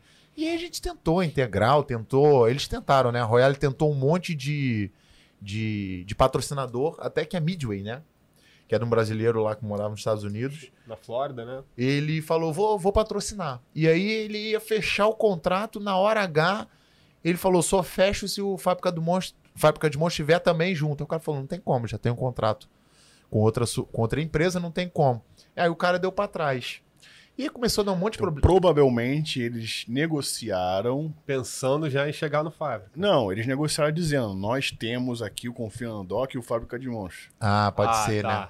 Bom, eu não Ah, sei, tá, é, entendi. pode Na hora ser. de fechar, não, é entendi. só o confiar. Não, então não. A gente não pensou nisso na entendi. época. É, pode ser. Eu sei que a partir disso aí tudo degringolou. que é, Porque não e faz sentido no final da negociação É. ele falar isso. É. As E a- coisas foram não acontecendo Não mais. a gente acontecendo se mais. estressando pra cacete. E aí um dia eles chamaram a gente lá numa reunião, a gente foi. E assim, eu era na época eu trabalhava na clínica da família, eu trabalhava no consultório e eu era médico do exército. Nossa. A gente gravava lá no downtown, na agência. Naqueles horários que eram sei lá, maneiros. duas, você tava três lá horas da manhã, a gente saía, seis horas da manhã eu já tinha que estar no quartel. Então, assim, a gente, meu irmão, dando sangue naquilo ali. Aí um dia começou a briga porque a gente chegava, o cenário não estava pronto, ou não tinham pego o, o tema, as perguntas da galera. Aí a gente ia, marca- ia marcar um treino no Isso porque Oxibari. tinha uma pessoa só pra isso. Exato. Sim. E aí ia parar em outro lugar, então começou a ter umas tretas ali dentro e começou a ter a briga, né? Não, a treta. resistência mesmo. Eu queria matar um. Eu que sou mais tranquilo. Gustavo que se estressava, mas nesse dia aí da, da, da Oxibari, que nem é mais Oxibari, né? Agora é Oxbara, né? É, vocês não. X-Gin. X-Gin, Era agora é X-Gin. Oxibari, exatamente. É, cara, eu falei, Gustavo, não vou gravar mais nada, porque se eu encontrar com fulano, meu irmão, eu vou matar ele, filho. Aí o Gustavo que tava nervoso ficou calmo. É. Falou, não, calma. Porque E geralmente aí, era eu que Porque, porra. E tu já vinha se estressando também, Já nessa tá. época. Ah, um dia os caras chamaram a gente lá pra conversar. É até bom dizer isso que o negócio acabou de repente, né? Aí eles falaram que, como a gente falava muito aberto de anabolizante, etc., e não conseguiam patrocinadores porque as marcas não queriam atrelar o nome delas a esse tipo de coisa.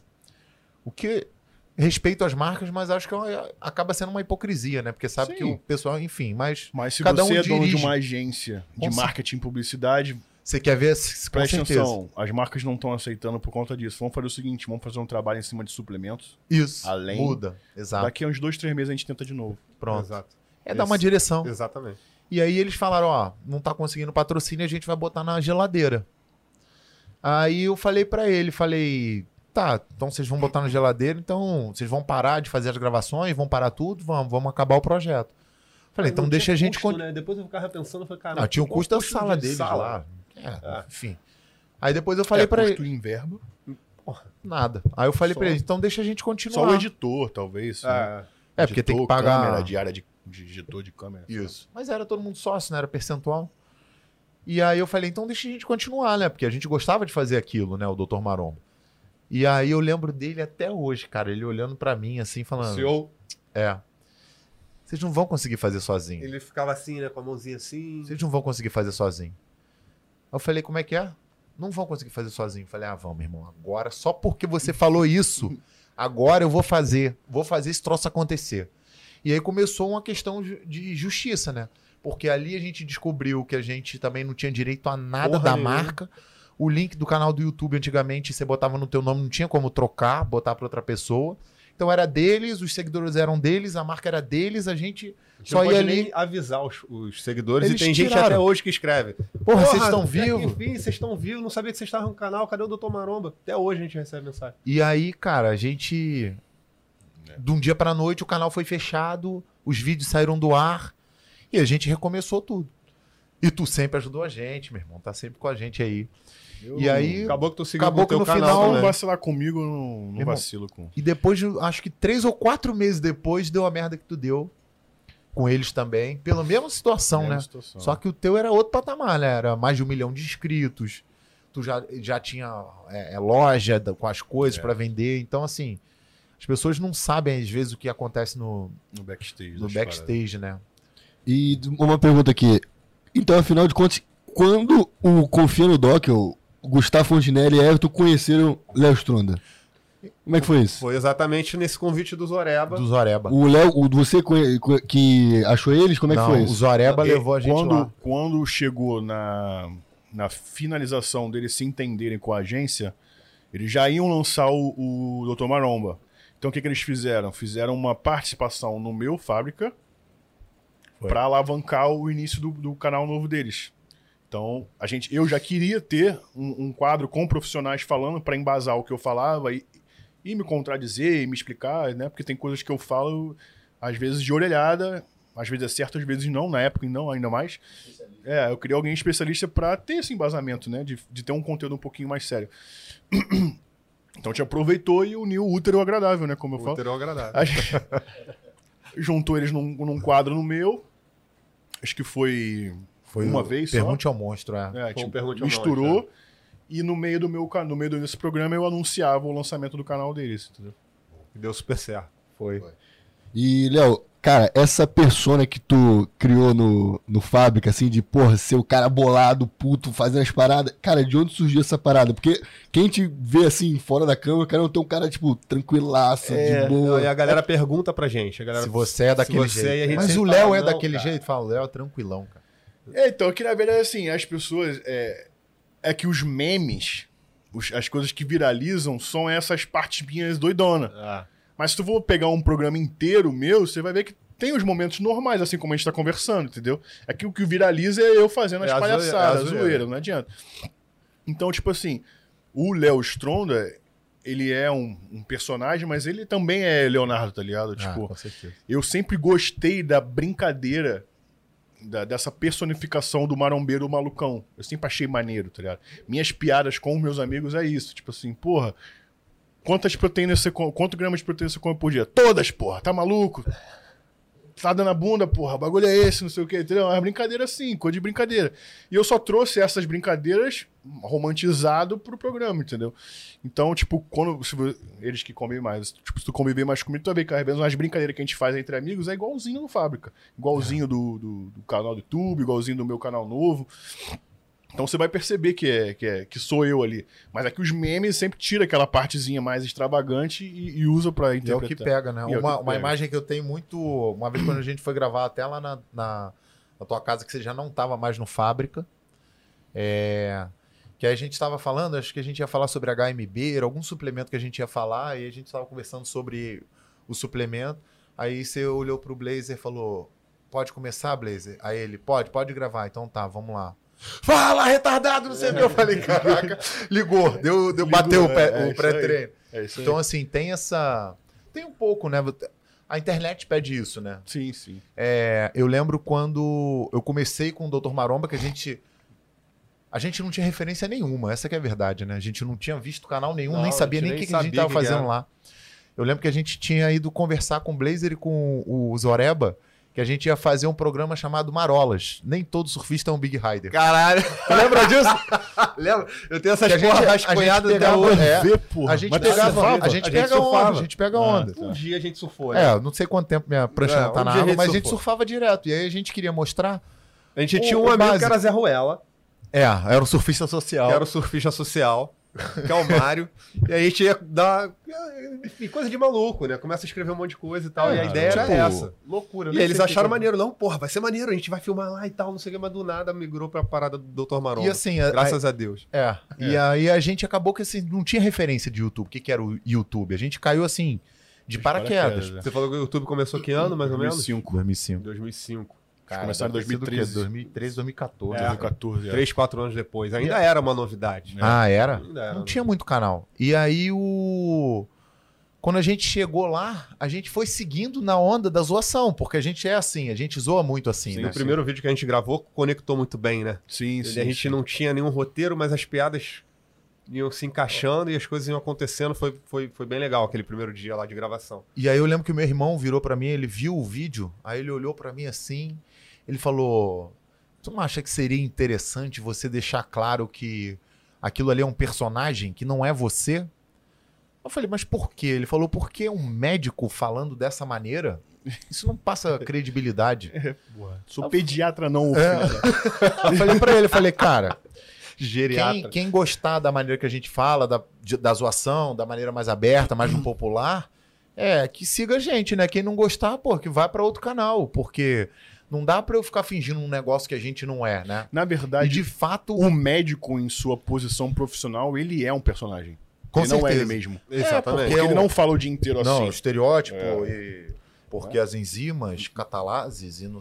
aí começa a vomitar um monte de, de, de nome bonito, aí o cara fala, meu irmão, Esse não entendi nada, mas porra, bonito Deve ser demais. top. é. Aí quando eu falo é isso, porque isso, porque dá merda por causa daquilo, Se comunica melhor. Cê- eu cê acho, se comunica, eu prefiro. Mas você perde credibilidade. é, porque eu lembro que o, a gente tinha um quadro do. Não perderam, né? É, não, um pouco. É, No início, né? No início. Vocês acham que perderam. Eu lembro que um. Até era um, um, um vídeo que, eu- que a gente tinha sobre a dieta do HCG Ah, no canal que a gente fez um tempo. Dieta do HCG? Dieta do É. HCG. Que seria isso? É uma dieta muito Um restritiva que você verdade. toma no máximo, você come no máximo mil calorias no dia. Chega a 500 coisa de- calorias. 500 calorias. Não, é uma. É uma.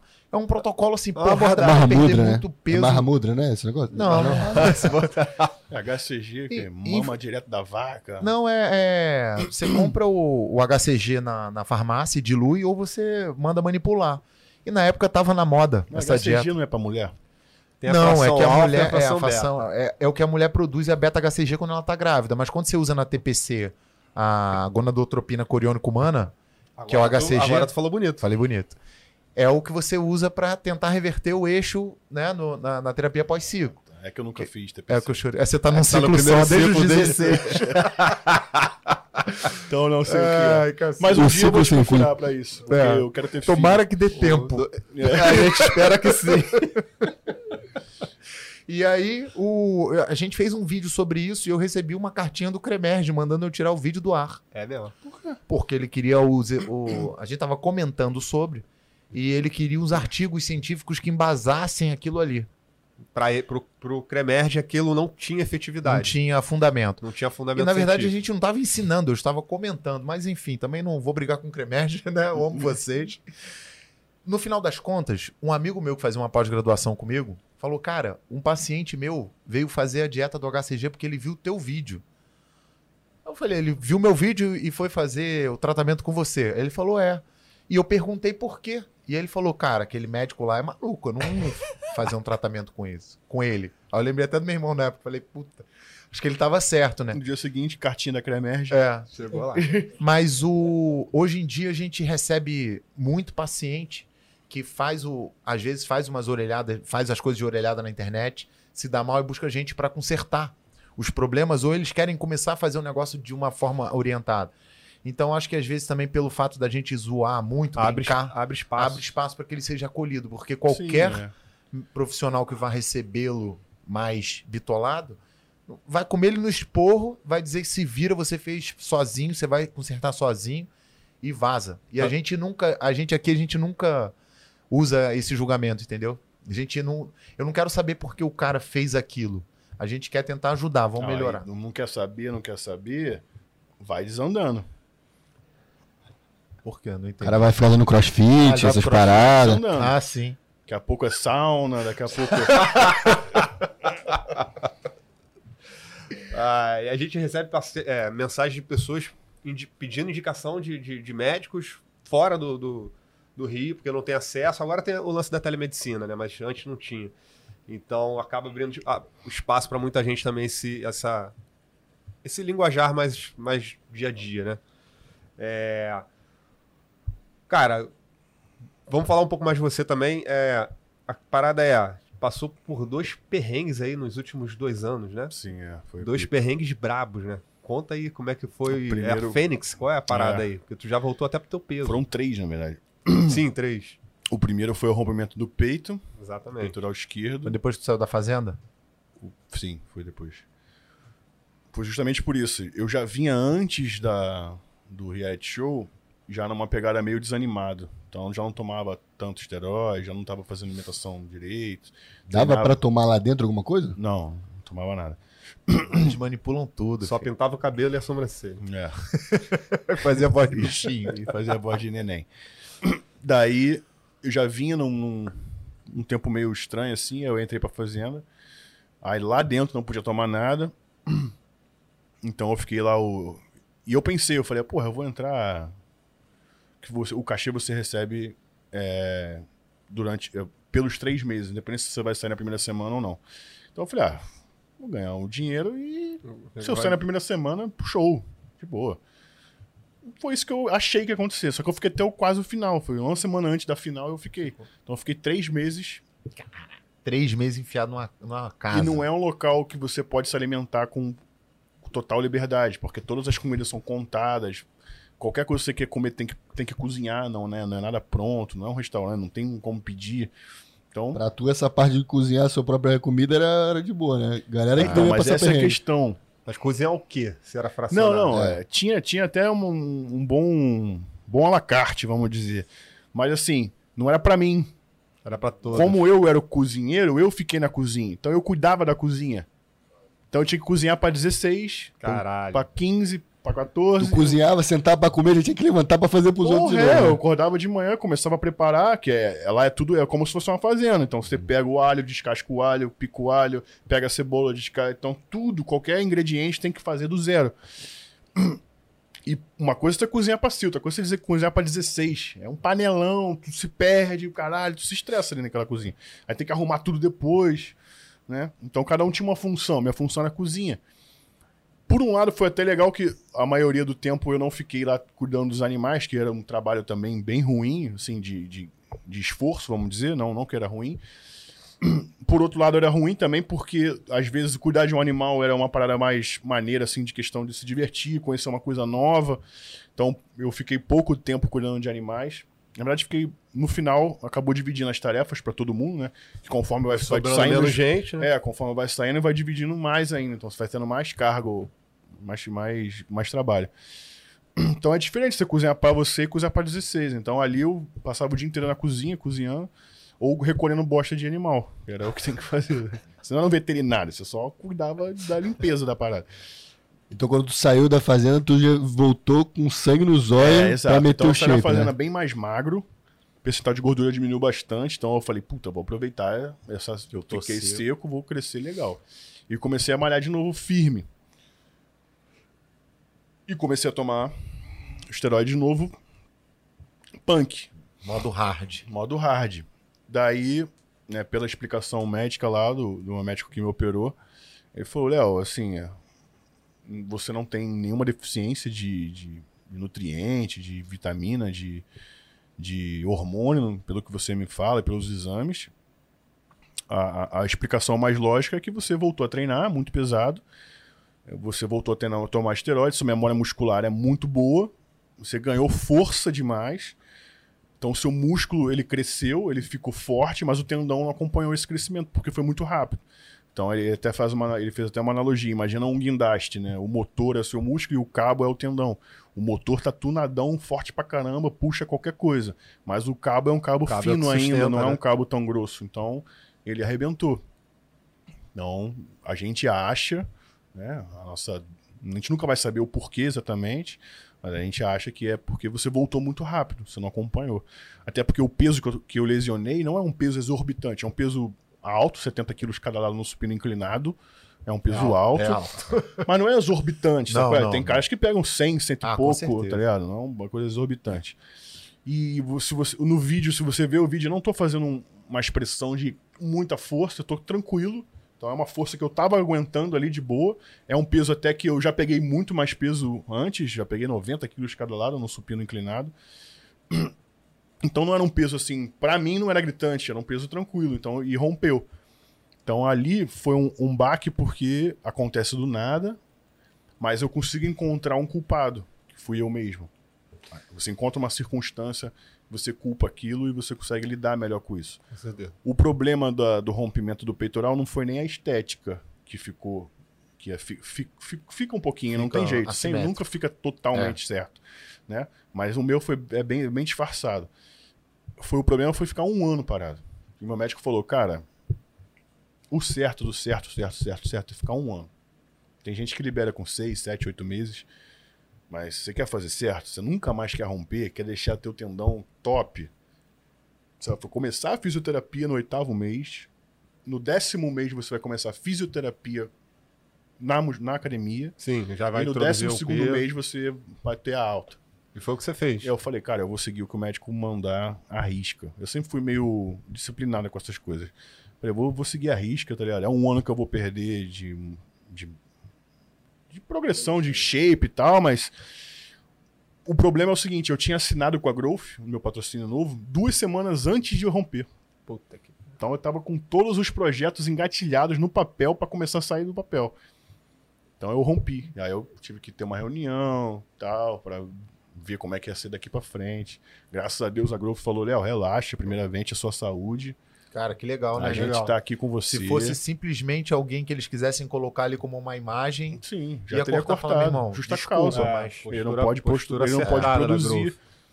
Mas eu, quando eu fui pra reunião, eu também não sou tão bobo assim. Eu falei, já vou levar algumas soluções, né? Mostrar pra eles que também não, ah, vou ficar parado. Não. Já levei um, o meu programa do Regeneration, que eu ia fazer sobre isso. Já levei um programa de pauta de entrevista, por mais que eu tivesse titipó, eu conseguia entrevistar alguém, papapá. Não tem um plano ali de, de continuar fomentando. Tem muitos suplementos que a gente pode usar, mesmo que não faça um treino, não, que não Sim, esteja sim. treinando, são suplementos Até pra tua própria recuperação. Exato, exato. Então eu, eu montei todo esse um programa e mostrei pra eles. E eles, antes até de mostrar, já falaram: relaxa, a gente tá com você e tal. Nosso contrato era de dois anos, o inicial. Segundo ano tá aí pra gente fazer e tal. Então, quando eu levei o programa novo desse ano que eu ia ficar parado, eles ficaram super felizes e tal. E deu muito bom, deu muito certo. Meu canal cresceu muito nesse um ano que eu fiquei parado. Muitos. Mais do que an- antes, inclusive. Porque eu, eu, como eu tava com essa dificuldade, parece que você As quer tanto suprir isso e eu comecei a suprir com muitas Cara, eu acho coisas. que as coisas. pessoas, elas. A elas... gente se fortalece na nossa Com fraqueza. certeza. Né? Exatamente. Tá e as pessoas briga. compram. Elas Elas compram compram, as ideias. a briga. Sim, quando é exato. assim. Quando é o cara que, que, Esforçado, né? que se lesionou. Sempre vai ter um espírito do mal que vai Sim, falar, é. ah, se ferrou, bem feito. É. Né? Sempre tem. Mas a maioria das pessoas elas falam, cara, o cara se lesionou, mas ali, ó, não se entregou, o cara tá lutando. O cara continua O entregando cara continua. conteúdo Pô, o cara gente, tá aqui, o cara mais. não sumiu, ele não É se abateu, vamos com ele. A galera compra. Isso é maneiro. Compra. E Aí, aí, logo depois, voltei a treinar um ano começou depois. a se recuperar, a gente te recebeu aqui, logo Exato. depois você Aqui não, lá no, no recreio ele foi fantasiado de unicórnio. No- Teve lá não era- também, não, mas lá quando você veio do, do, do- da do operação. foi lá, de Foi lá. Porra, não foi aqui não? Não. Lógico que não. Enfim, cara. tu tava com shape de pra cá. crossfit nessa época. Pior do que de crossfit. Pior do que de crossfit. gordo, Tem uma foto, inclusive, que eu tô maior que você na foto. de altura dois. só, né? Não, altura sempre, mas também tava maior. Vamos achar essa foto aí. tu voltou a treinar Voltei a treinar, peguei um peso legal, mas aí eu já voltei com e foi rápido. a, eu a, lembro a que minha, a minha maturidade já foi outra. Quando eu comecei a voltar, eu, eu já voltei pensando. Não só em musculação, mas pra vida já vendo tudo de uma forma, de uma outra Diferente. ótica. Aí eu já comecei a- uma progressão melhor de carga, uma progressão melhor, não voltei tomando esteroide. Isso que eu ia te perguntar, como é que foi pra tu injetar alguma coisa, tomar alguma coisa de É, novo durante depois esse disso? um ano eu Quando não parei voltou. de tomar esteroide. Ah, tá, Mesmo eu, eu parado, a gente fez um programa de Até pra tua uma vez por mês, quinzenal, tomar alguma coisa pra suprir, porque eu não podia também ter uma queda brusca de Sim. seria ruim até pra minha cicatrização. Então eu não parei, por isso que eu te falo, não- nunca fiz TPC, nem parado. Então quando eu voltei, eu voltei a tomar mais, né, mas nada muito exorbitante. Até hoje, eu, desde, desde então, desde o rompimento, nunca mais tomei a quantidade que eu tomava antes, esteroide. Medo e maturidade também. Sim. Então eu comecei a me preocupar mais com dieta, me preocupar mais com treino e tal, porque eu, eu já não treino, já não, não queria mais treinar pesado pra cacete. Já falei, puta, vou, vou tentar achar um Sim, treino não. metabólico que não precise usar cargas exorbitantes. Sim.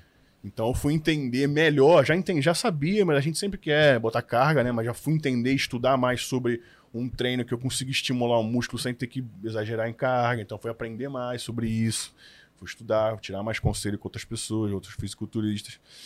E botei um shape tão bom quanto, Quanto? era antes, Sem tanta carga. sem tanta carga, e com muito menos esteroide. Isso que eu ia falar.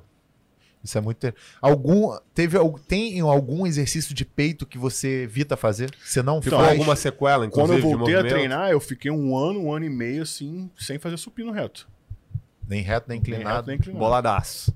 Boladaço. Fazia em máquina, em aparelho, mas o, o livre não fazia. Hoje eu já faço. E sente alguma dor, alguma dor nenhuma. perda de É, mobilidade? isso que eu Não. limitou o Eu movimento. fiz muita fisioterapia, doutora Jaqueline. Tem É. gente que dói, né? Fisioterapia Dói, é um processo caralho. dolorido. Então, O meu não deu muito, mas mais dói. muitos pacientes abandonam a fisioterapia É. e, na verdade, foi o que teu, teu, teu ortopedista falou. Cara, a fisioterapia é que vai bater o martelo da tua recuperação. Exato. Então eu Então, isso comecei é eu muito fiz quatro meses de fisioterapia. fisioterapia. E Dói pra caralho. Eu fiz o dobro do que é recomendado. Eu fiz cirurgia de ombro, né? Eu fiz a reinserção da cápsula glenomeral porque ela, meu braço saía por causa do jiu-jitsu, uma lesão do jiu-jitsu. E, meu irmão, eu lembro, a cirurgia foi foda. Gustavo acompanhou toda, viu que o sofrimento foi foda. Eu saí, quando eu iniciei a, a- a fisioterapia, eu queria voltar para o hospital, filho. Porque doía mais a fisioterapia É. do que na mesa de cirurgia. E, cara, eu, você falou que quando você retomou o treino e tudo mais, a tua cabeça é outra. Eu acho que esses períodos que a gente passa uns perrengues, eles moldam muito nosso, nossa mentalidade. Sim, né, com cara? certeza. Sim. Isso foi. Isso é milenar, né, cara? Tipo, É. é. é ensinamento bíblico isso. É. Jesus já falava isso. Antes de Jesus já se falava isso. É uma coisa que o deserto, ele, ou ele te mata ou ele te fortalece. É você que Exatamente. decide, na verdade, se ele vai te matar ou se vai te fortalecer. Você ficou mais religioso depois dessas. Com certeza. Com Esse perrengue todo aí começou a, a tratar mais da parte espiritual. né? Eu, fui, eu, fui, eu fui largando algumas práticas, fui, fui trocando, fui tirando alguns vícios, algumas coisas, mudando algumas coisas na minha vida, tá ligado? Pode subir. Quer? Chegou alguém? Chegou uma Chegou- paradinha aí pra gente comer. Chegou Ah, um chegou lanche anabólico aí. Chegou lanche Chegou. anabólico. É. Demorou. Demorou. Tá chegando aí. Mas foi, foi, foi importante. Eu- eu- A parte espiritual é muito importante, né? muito, cara. muito. As E a pessoas gente- não gente, levam é, muito isso a sério. né? negligencia. E o espírito é, é igual o músculo, cara. Se você não exercitar Exatamente. ele com frequência, ele vai ficando cada vez mais fraco. Você tem que treinar ele. Eu falei até no outro nosso programa, né, que felicidade não é um estado, é um, é um- é, Não é um sentimento. não é um sentimento, é um estado de espírito, né?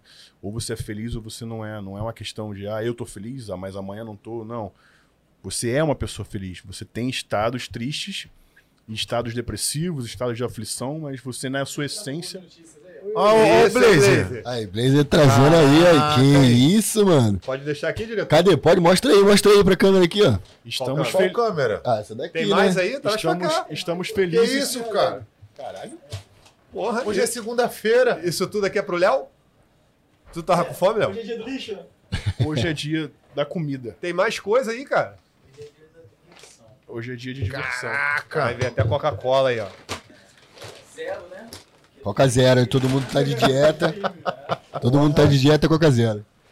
Ó, agradecer o pessoal do Estouro. Mandou o hambúrguer aí para pro pessoal aqui do podcast. O único que não vai comer é o Torres, É, porque o Torres está na dieta. O hambúrguer dele é domingo na dieta dele, exatamente. porque ele vai competir.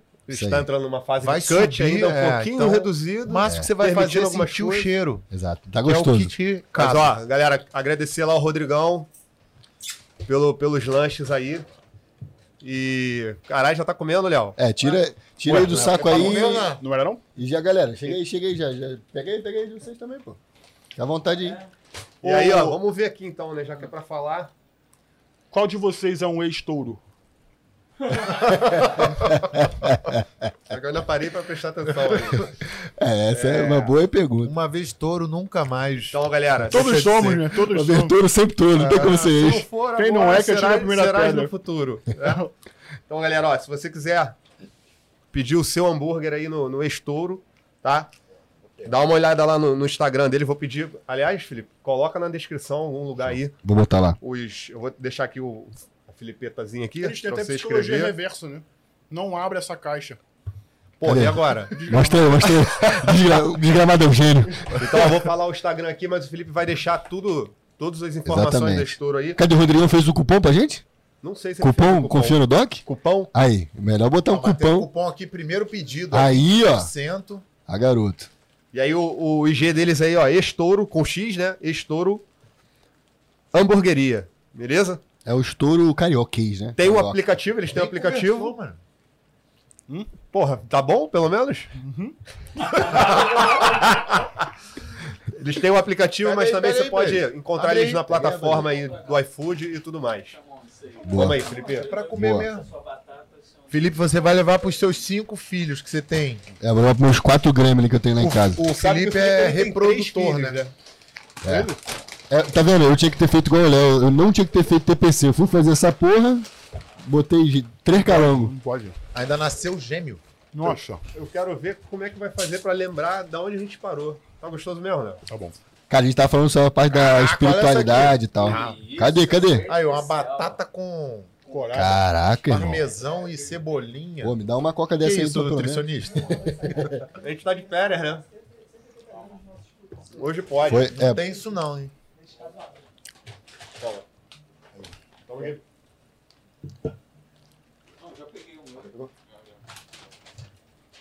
Deixa no canto aí. Mas assim, Vamos falando, né? Pode falar de boca cheia? pode. Pode, né? Tá liberado. Então vambora. Eu sou da musculação, lembrou? Isso é preconceito? Hum. Tu roubou o meu, cara. Tu ficou sem hambúrguer? Calma, tem pra todo mundo. Torres, isso é tua, hein, Pô, ele Torres? tá com um saco de hambúrguer do lado dele. Ali. Ah, eu achei que era feito pra cá, né? Pô, a galera Boa. da estouro fortaleceu, hein? Aqui é Fortaleceu. batata. Ó, a galera do chat aqui já tá falando que esse hambúrguer é muito bom. É bom? É, muito bom. Quem eu falou? comi, Foi o Bruno. Bruno. Hum, tecnicamente, né, nutricionista? Carboidrato e proteína. E gordura. Um pouquinho de gordura. Caraca, mané. aí. Aí. O problema, eu sempre falo, o problema da dieta É ter que executar. Não, o problema, o problema da dieta é que as- as pessoas elas não têm limites. Elas querem comer hambúrguer todo dia, Sacanagem. Exatamente. né? Quer comer como se fosse um lanche da tarde todos os dias. Ou então as pessoas sedentárias, muito bom, né? Tá tendo, tá tendo orgasmo? Quer pegar aqui? Não, não quero essas paradas, não. O cara Orgasmo. é pederasta, ele já pensa lá, já quer levar uma pegada de homem. É foda, filho. Orgasmo bucal. É. Não, a gente. Isso foi legal você levantar, porque assim. A gente sempre atende. A galera sempre quer saber, mas, porra, e o dia do lixo? E, porra, e o doce? E o refrigerante? Aqui a gente tenta levar essa parte da nutrição mais. que- de uma forma que o, o paciente ele possa se permitir a comer algumas coisas, mas é óbvio, tudo. Se o cara quer um, um resultado extremo, ele precisa na conduta dele ser Tipo extremo. assim, faz, juro pra você, faz uns seis meses que eu não como um hambúrguer. É. Um, um cheeseburger assim, né? Então espero que esteja valendo a pena. Muito bom. Porra, tá valendo a pena. Então, tipo assim, não é um bagulho que eu sou proibido de comer. Entendeu? Uma Não, vez é. ou outra você comer, acho que né, você mais do que ninguém vai responder. Tá na dieta Tanto é que na minha com dieta aqui, ó, Como é que que tá o, dieta, Brunão? eu, é, obviamente todo domingo, que não tem treino no, no, no- domingo, eu faço minha, minhas refeições lá zero carbo, mas antes de dormir de noite é sempre um cheeseburgão pra dar aquele, né, E às vezes eu tô com uns amigos meus Só gordinhos. domingo. só domingo. Às vezes eu tô com um amigo meu gordo, Bla- ex-Blazer e ex-Fábio. Aí eu vou comer uma besteira. Continuo, eu continuo sendo Blazer, ele continua sendo. É, ele continua sendo Blaze e continua sendo o Fábio, mas, São outras pessoas. cara, é mesmo. Não, vai- o vídeo vai sair, vai sair, né? Vai De- sair o, de- mano, do antes e depois deles. são, são ser hum- dois seres humanos diferentes. O gordo é um estado de espírito, né? O Blazer tá aqui, o Fábio tá aqui, isso não muda. Não muda. E não tem. Mas aí eles falam, porra, logo tu vai comer esses burger? Pô, seu merda. Você que não pode comer. Eu posso, porra. Você não quer emagrecer? É isso aí. É isso Então mesmo. você tem que criar uma disciplina. Quer emagrecer, quer ficar com a barriga tanquinho. Você criar uma disciplina, mudar seu biotipo muscular, metabólico, pra um dia você gastar tanta caloria que você não tenha problema de você comer um hambúrguer. É que é difícil as pessoas entenderem essa matemática de caloria, né? Ó, tem um bagulho, tem É o essa superávit tem, calórico e o déficit calórico, né? É, tem uma Você galera. quer emagrecer. Deixa eu falar, Torre. Fala, cara. Entendeu? Ansiedade. Tá com essa boca cheia aí, guloso. Você quer aumentar a massa muscular, a gente faz um superávit calórico, e nessa fase, um hambúrguer tem bastante caloria, pode ser estrategicamente ali, ele pode fa- facilitar. O problema do hambúrguer é o seguinte, o cara, ele almoça, ele acorda 8 horas da manhã, não come porra nenhuma, almoça meio-dia, só vai comer de novo 10 horas da noite com hambúrguer. E não faz exercício nenhum. E sem exercício, então ele engorda. E ele fala, porra, mas eu só comi duas vezes por dia, por que eu tô engordando? É outra pregação isso aí, né? Ah, meu sogro tem 120 quilos, né? Tem aquela barriguinha que parece estar grávida de 9 meses. E ele fala exatamente isso. Porra, como é que eu tô do teu peso? Eu falei assim, caraca. Pô, tu come seis vezes, sete vezes por dia, eu só como duas. Eu falei, é, tá comendo merda. Come errado. Tá comendo errado. Pelo visto, vocês estão comendo muito bem aí, né? Onde paramos? Cara, a gente tava falando sobre a parada do estado do não estado de espírito do gordo, né, mas o- questão espiritual que o, que o que o Léo passou e tal, de certa forma trouxe ele mais perto da espiritualidade, e tal. O pior desse processo todo foi a... o acidente que você teve que você se queimou? Mexeu mais mental, né? Não- foi só físico. Logo depois do rompimento do peito, voltei a treinar. Em um ano, um ano e pouquinho, eu botei o shape de novo. Mas como eu tava com muito medo de treinar, eu acho que talvez se eu tivesse voltado numa pegada legal, botaria o shape até antes. Mas como tava muito medroso ainda de treinar, então eu, eu botei essa, esse tempo maior pra botar um shape, fui com mais calma. Aí quando eu tinha mais ou menos um ano, eu, eu tive um acidentezinho de moto. Nada muito grave, mas machuquei a perna bastante, fissurei um pouco do osso, cortei a perna e ralei bastante a lateral da perna, que eu fui arrastando numa mureta, assim. Foi o quê? Tentar desviar de algum carro, o cara te fechou? Não, eu, eu tava com, com garupa, minha, minha namorada, e ela não, ela não tem prática de ser garupa. Então eu botei uma curva na, com mureta, eu puxava a moto pra fazer a curva e ela botando pro outro lado. Aí eu meio que dei uma destambeada e peguei na mureta. Então fui arrastando a perna assim, não cheguei a cair da moto, mas eu fui arrastando a perna na mureta. Então aquilo ali foi, foi bem ruim. Então eu fiquei uns 10 dias de cama, com o pé pra cima e tal. E no décimo dia eu tinha uma gravação já marcada de treino. E eu tava ainda. No décimo não, no sétimo dia. E eu fui pra essa gravação mesmo assim, não falei nada pra ninguém. Fui de calça, com curativo. Quando eu botava a perna pra baixo, perna latejando, com uma dor absurda. E eu treinei lá um pouquinho o braço com, com, né, com a pessoa lá que eu fui gravar. E eu senti o sangue escorrer pela minha perna, assim, o, ao ponto abrindo. E eu fingindo que nada tinha acontecendo e continuei gravando, porque eu tinha que cumprir aquela, aquela agenda. Eu já tinha, porra, parado um ano por causa do peito, então eu me senti na obrigação de não parar mais, entendeu? De passar por cima disso. E ali eu vi o quanto eu era forte, tá ligado? Tipo assim, mano, é isso. Eu tenho que fazer, vou fazer. Resiliência, né? mano? Chegar em casa eu limpo esse, esse curativo aqui e vejo o que aconteceu. Graças a Deus também recuperei bem rápido a perna. Fiz o projeto 50 dias da Growth, onde eu botei o shape de.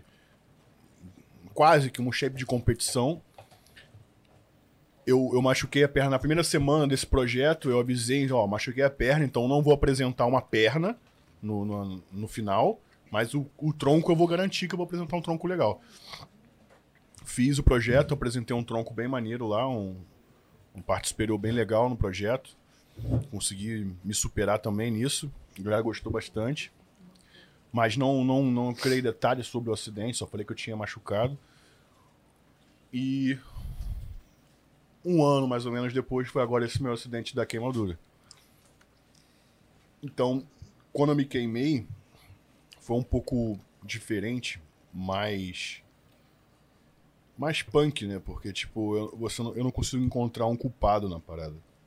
Que foi uma parada grave também. É, foi uma coisa do nada, não, não tem um motivo, assim, né? Você fica se perguntando, é- é um castigo, não é? O que, que eu tenho que O que aprender com aconteceu? isso? Por que, que eu, eu mereço isso, não mereço isso e pá? Você não encontra o culpado. Na moto eu era o culpado de ter botado uma garupa, que eu não sabia andar de garupa e também... Peitoral também, né?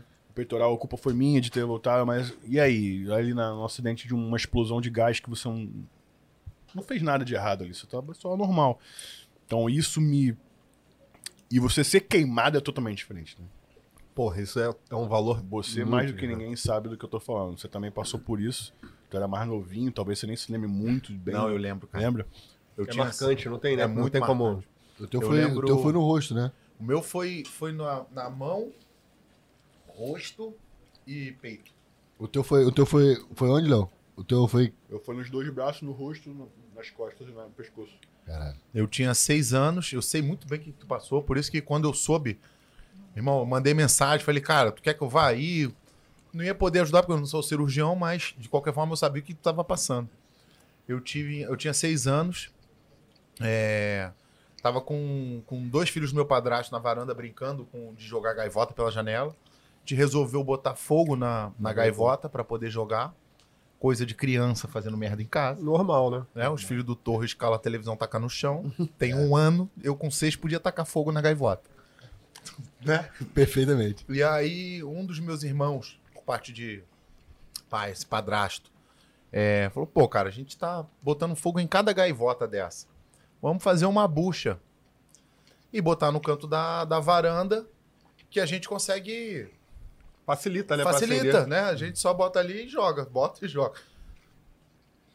E aí jogou, um deles botou o álcool, amassou um papel, botou o álcool E e acendeu. o fogo acendeu, mas era de tarde. Então o- a chama do álcool não aparece, né, no calor, no dia.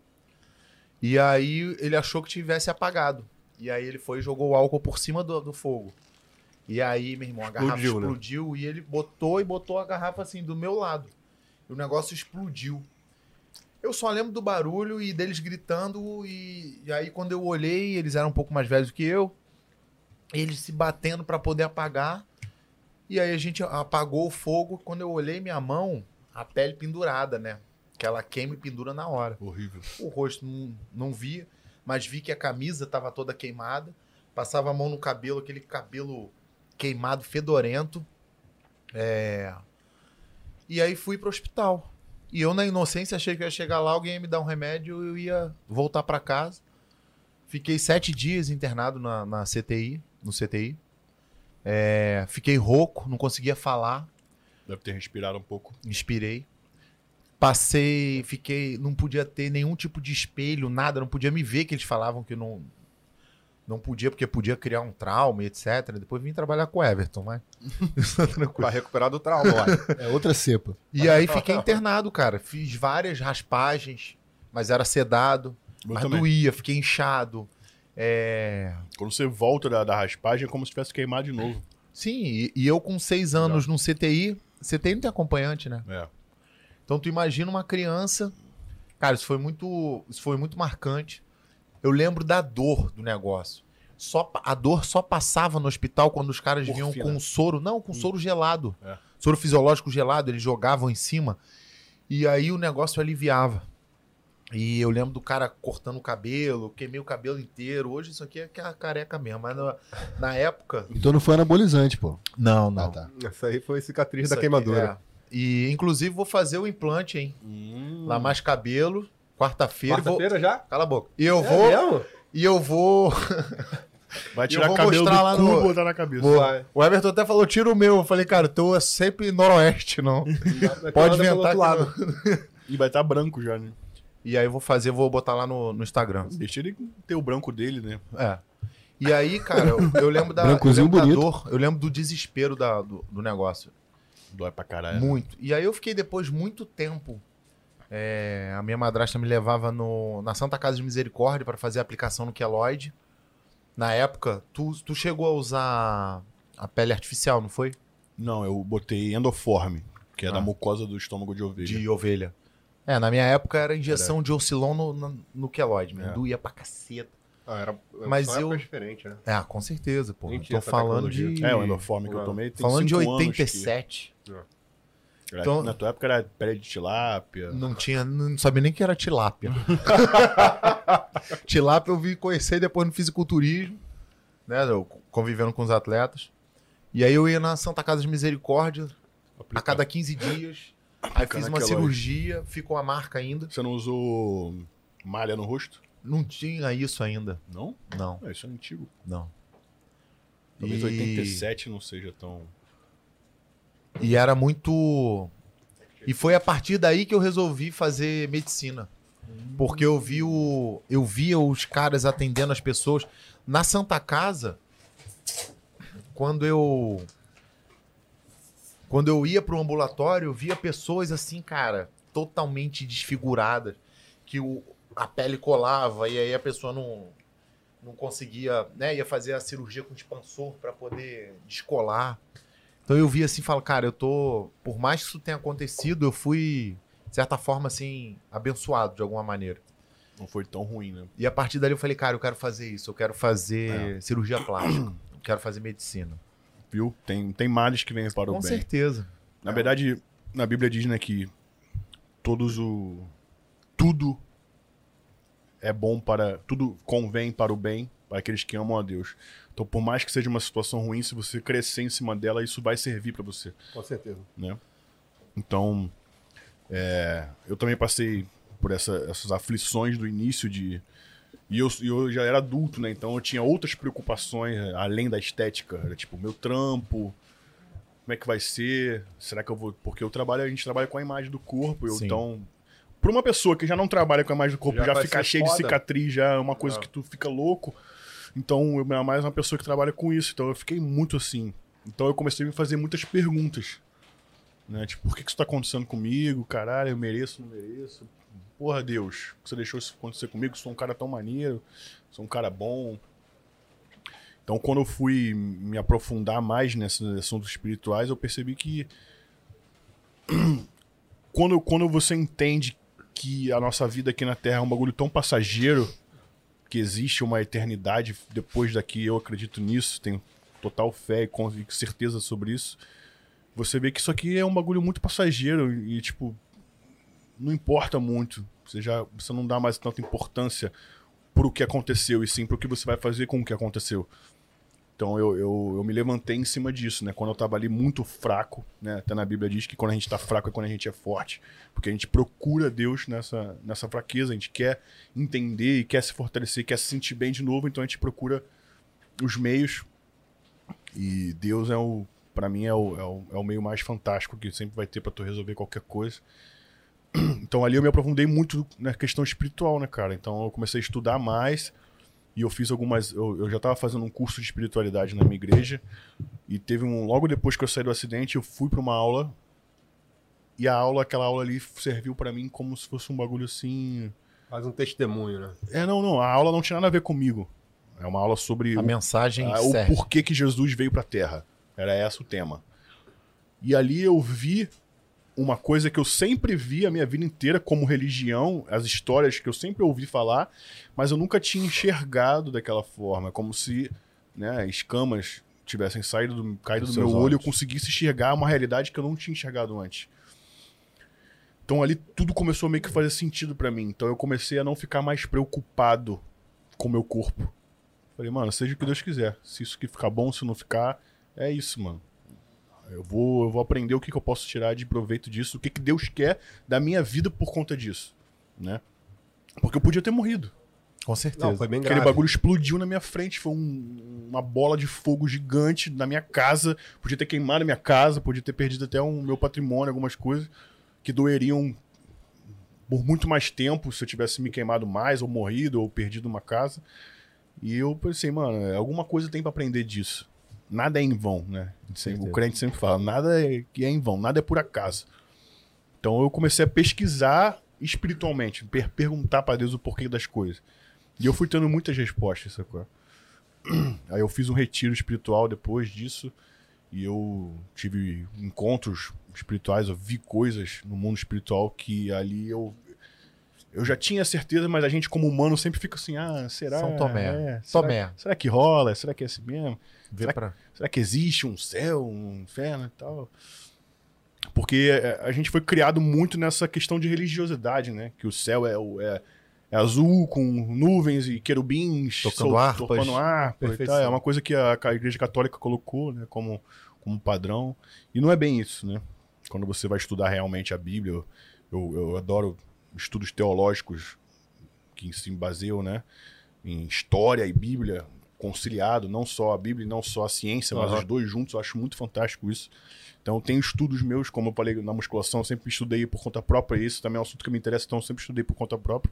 E eu fiz alguns cursos, esse curso atual que eu ainda estou fazendo, me abriu muito a mente para essas paradas. Então, eu, é algo que está tá me ajudando a me entender como, como ser humano.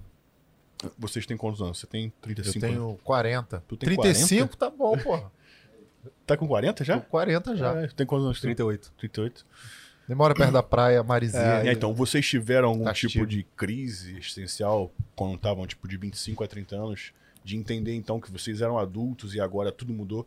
Sim. É, tipo, eu, quem sou eu? eu, tive, eu tive um pouquinho antes, né? Na verdade, eu tive por volta de uns 23, iniciada pela, pela separação dos meus pais, onde eu entrei nessa crise aí, uma vez que eu já não tinha meu pai ali Como, como, referência. como referência, então eu entrei nisso aí. E de fato você, você vai buscar, né? Ou você para, igual você falou, a crise te movimenta, né? E eu fui buscar minhas respostas, fui buscar também a parte espiritual. E a gente, é impressionante como a, gente, como a gente sai mais forte, né? Sim. E é o o Léo que eu vejo hoje, ele bem mais forte do que esses três acidentes atrás aí. Bem bom demais ver tua. É quando você abre a mente e, igual o Léo fez, ele. Tu parou do porquê e foi pro pra quê. É isso aí. Sim, Né? exato. Então exato. tu começou a tentar entender o que que estava acontecendo, e não se revoltar porque estava Isso, acontecendo. é. Que já tinha acontecido. Sim, não. E, e- e quando É. você pensa, podia ter morrido, mas tô aqui. Sim. Podia ter explodido lá o, o- o gás e ter voado um estilhaço na tua mulher. Nos teus amigos que estavam na tua casa. Então, e o, o- Entendeu? Você podia ter matado o- alguém. a- o grande, uma das paradas mais surreais que aconteceu na explosão é que eu tinha a minha mulher do meu lado, uma amiga dela atrás de mim e meu amigo colado do meu, em mim. Só foi você. E só eu queimei. Então, Era pra tu. Então era alguma coisa que era Era específica pra pra, você. mim. É. Não fazia sentido. foi quase o quarto homem da Cara, fornalha. Isso. É, isso mesmo. Lá no, no retiro, uma das profecias que o pastor teve pra mim foi sobre, esse, sobre essa, Essa é a história. passagem. Mas o, o meu amigo que na hora que, que, que explodiu, o cara tava aqui, cara. Tava encostando nele. A gente tava junto fazendo a parada, sacou? E ele não se queimou nada, assim, nenhum pelo do, do braço, de nada. Só eu me queimei. Deve ter sido um puta susto, cara. Puta susto. Não, primeiro que você não entende, né? É, É. Se foi igual igual aconteceu comigo, você só ouve o barulho, Isso. você Blum. vê que aconteceu uma coisa, na hora que você vê, tu tá derretendo. É, porque na hora exata que explode, você não, você não, sente, dor. É depois. Então, na hora que explodiu, eu virei, corri, rolei, assim, eu, tropecei num, degrau, rolei assim na grama, levantei, aí eu senti minhas costas quentes, aí eu tirei a camisa, uh, falei, deve estar pegando fogo na camisa, tirei. Aí quando eu tirei a camisa, parou de esquentar, eu falei, puta, tranquilo, de boa. Ela pegou fogo no pano. É muito Aí rápido. quando né? eu olhei pra um espelho assim que tinha, eu vi meu braço derretendo, minha cara derretendo, meus dois braços derretendo. A pele cai. Aí depois de uns 5 segundos assim que tu começa a arder. Aí a, a ardência ela não para, ela vai ardendo, ardendo, ardendo, Não ardendo. chegou a entrar em ardendo, choque ardendo. nem nada disso, Entra em choque. Entrou em choque. entra em choque. Entrei no carro, eu, eu na verdade subi, fiquei na água gelada, fui entender o que aconteceu, ver o que, que a gente ia fazer. Entrei no carro com uma toalha gelada em cima de mim. Fui pro hospital. No caminho do hospital, o bagulho ia doendo, doendo, doendo, doendo. Quando eu cheguei no hospital, era uma dor assim que eu, eu tava em choque já. Sabe aquela dor que você nem sente dor mais? Você já tá anestesiado, tu não sabe nem onde tu tá. Eu nem lembro muita coisa do que aconteceu no hospital. Eu tava muito assim, fora de área, assim. É surreal, uma dor absurda. E depois no hospital é aquilo que a gente falou, debridamento. Tem que raspar a pele até ela nascer, até ela nascer certa. Isso aí é muito bizarro, né? É bizarro. Isso é muito bizarro. E mais uma coisa, o médico falou: se você. Eu recebo muito caso de churrasco, que nego se queima em churrasco, porque essas, com essas casacos de, de tactel, de, É, de nylon, nylon. Nylon é o foda. bagulho gruda na pele de um jeito que você tem que raspar muito mais. Você chega no tecido É. adiposo, às vezes Ele no cola. músculo. Ele verdade. cola o bagulho, vira um- uma cola e gruda em E você. tem que limpar para evitar infecção. E, e- e aí o Gustavo pode falar também: a anestesia não, não é um, algo eficaz para É, queimadura. local não. Tem que Local, cha- tem que- É, local não existe, é. tem Não- o que fazer. Porque normalmente né? queima até, até os, os neurotransmissores da pele ali. Ó, É. não, quando eu passei pra medicina, logo no primeiro período da, da faculdade, como eu queria fazer cirurgia, eu já fui fazer o curso de instrumentação cirúrgica. E logo ali, dois meses depois, eu já estava instrumentando no Souza Guiar, no hospital. E consegui ir pro, pro, pra área de cirurgia plástica que tinha dentro do hospital.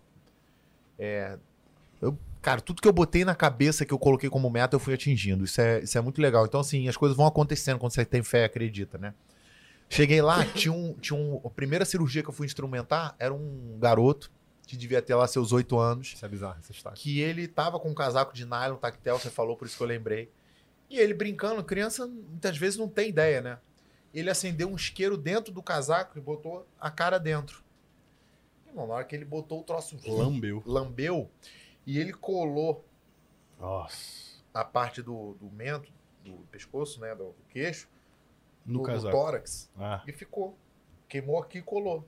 Então o que, que o médico fez? Ele botou um expansor, ia injetando soro fisiológico para poder ter pele, para poder puxar. Então essa a instrumentação que eu fiz foi essa cirurgia. caralho. Ele retirando o expansor e tirando aqui, debridando tudo, né, abrindo tudo e puxando o, a pele para poder reconstruir o moleque. O moleque nunca, nunca vestiu uma camisa inteira, porque não cabe, né, por causa do pescoço. Ele, todas as camisas dele eram cortadas, porque ficava um pedaço aqui, né. E então, assim, eu olhei aquele moleque e eu falei, cara. E uma das coisas que eu senti, o cheiro do bisturi elétrico quando queima, é o mesmo cheiro do cabelo É, queimado. Quando queima coisa orgânica humana, tem um cheiro é mesmo específico. cheiro. E te fez relembrar, então, tá? Me fez, me fez. É, punk. Bizarro. Logo depois que eu, que eu saí do, do hospital, eu, eu- um dos pacientes do meu médico também, que é especialista em queimados, foi por conta disso.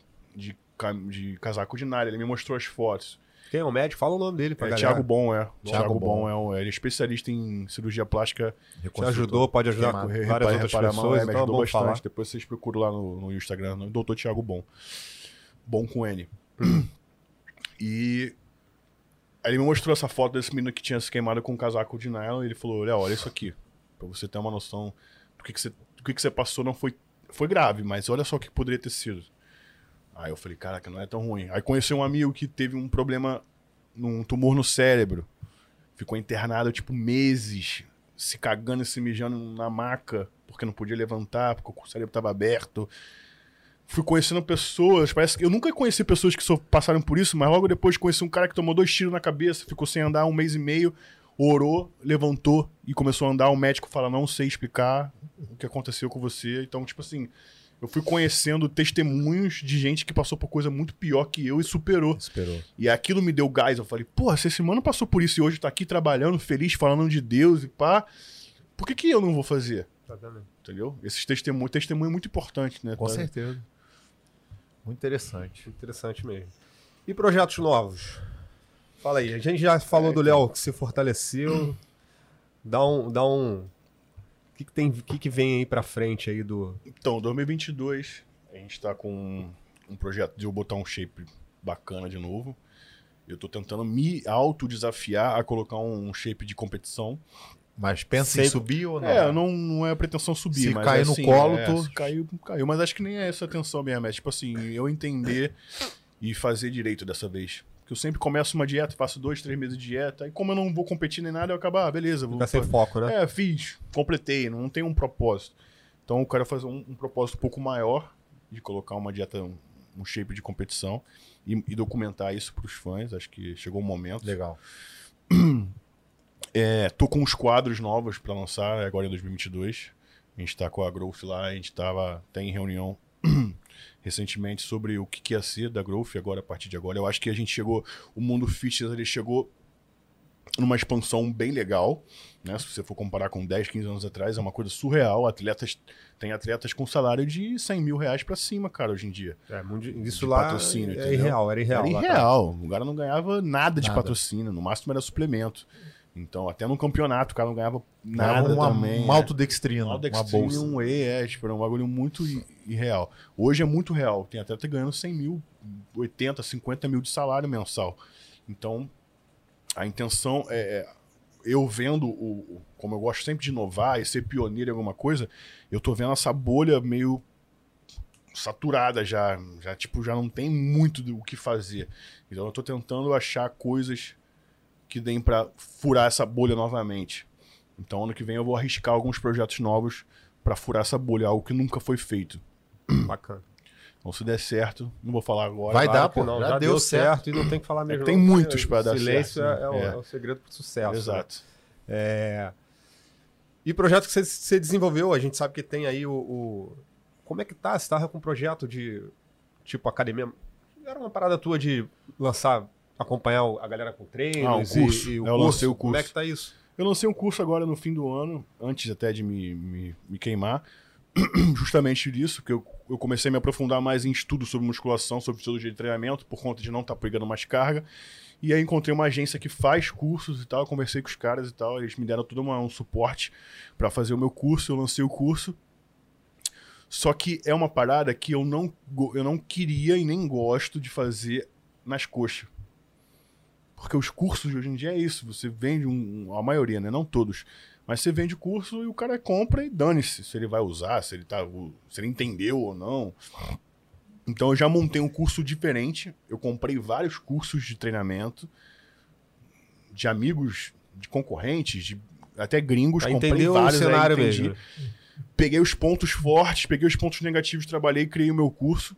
Então eu tenho uma equipe de, de, de, de educadores físicos, nutricionistas, que me ajudaram a montar esse curso da equipe lá que eles arrumaram pra mim, lá de Brasília. Então a gente montou um curso muito foda. Só que eu não queria um curso que ficasse à venda pra qualquer um comprar e, e depois falar, pô, comprei e não deu certo. Então eu fiz uma manobra de acompanhar todo mundo que, que comprava o curso. Então o meu curso foi reduzido, eu vendi uma semana só de curso. Eu vendi quase dois mil cursos em uma semana. E eu fechei, porque eu criei turmas e eu botei alguns desafios para essas turmas e minha equipe tinha que acompanhar essas turmas. Então era um, eu achei que ia dar umas. Nem todo mundo ia querer fazer o acompanhamento, porque era, era meio que opcional. Você, você Aham. compra o curso, se você quiser ter um acompanhamento, não paga nada mais, é só se cadastrar. E todo mundo fez o acompanhamento. Quase ninguém comprou o curso só para ter. Então, foi uma turma de mil alunos. Então, para ter acompanhar mil pessoas de quase que diariamente. Num... E tinha mais de 80 grupos de WhatsApp, com 300 pessoas cada grupo, tem que acompanhar. Então, foi um trabalho que eu achei que não ia ser tanto, mas teve. Então, a gente fechou em uma semana, a venda do curso, acompanha essa turma. Tá rolando, então. Essa turma tá rolando. Tá rolando, vai acabar a segunda. Acho que acabou a segunda turma agora esse mês. Os desafios que iriam ser cumpridos agora em dezembro, eu tive que adiar por conta do meu acidente. Então, ano que vem vai ter ainda a finalização de- desse projeto. Aí eu vou pensar se eu ainda consigo ter tempo para abrir mais Pra turmas. fazer outro. É verdade. Porque também se eu abrir sem essa, sem essa coisa, eu tô regredindo um Comprometimento, projeto. Então, né? é. então preciso ter essa certeza de comprometimento do curso. Temos perguntas aí, Torres, para encerrar? A gente tem aí, mandei até umas pro Everton aí. Vamos ver aqui. Agora, uma pergunta que não quer calar é pros dois, é, é pra Dr. Gustavo e Léo. É, projeto palco, rumo aos palcos, vai rolar? Então, como eu acabei de falar aqui, eu, eu, eu vou botar um shape como se fosse, mas não sei se eu vou conseguir subir. Porque, tipo assim, é, até do que você falou, que passou pelos acidentes e tal, que aconteceram contigo, e até pelos vídeos que tu tem postado, né?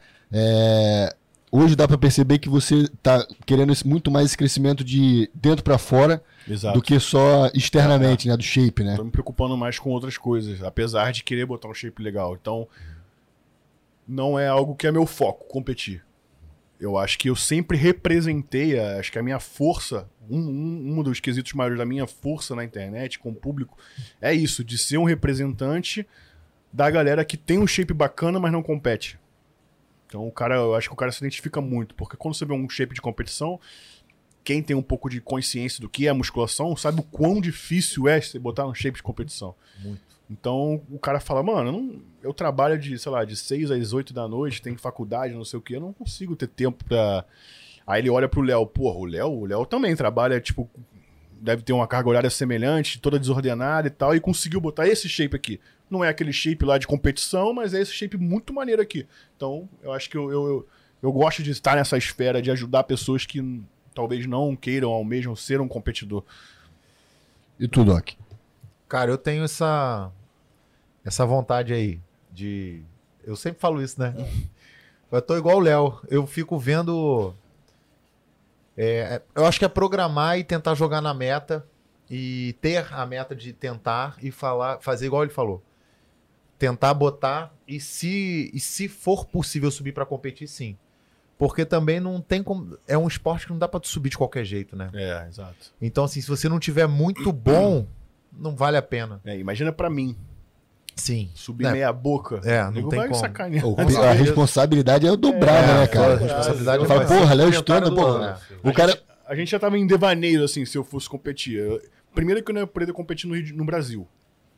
Que se eu ganho é marmelada. É, tem se eu isso. perco, eu sou um merda. É. Cara, quando... Pagou de marombeira a vida inteira e perdeu uma competição. Cara, mas... Então teria que ser uma competição em outro país, alguém que nenhum, juízes não me conheçam, público não me conheça, É, mas pra ser algo mais de qualquer- justo. Vamos falar de qualquer, jeito. Sim, mas aí é, é, subir. mas e- aí é relevante.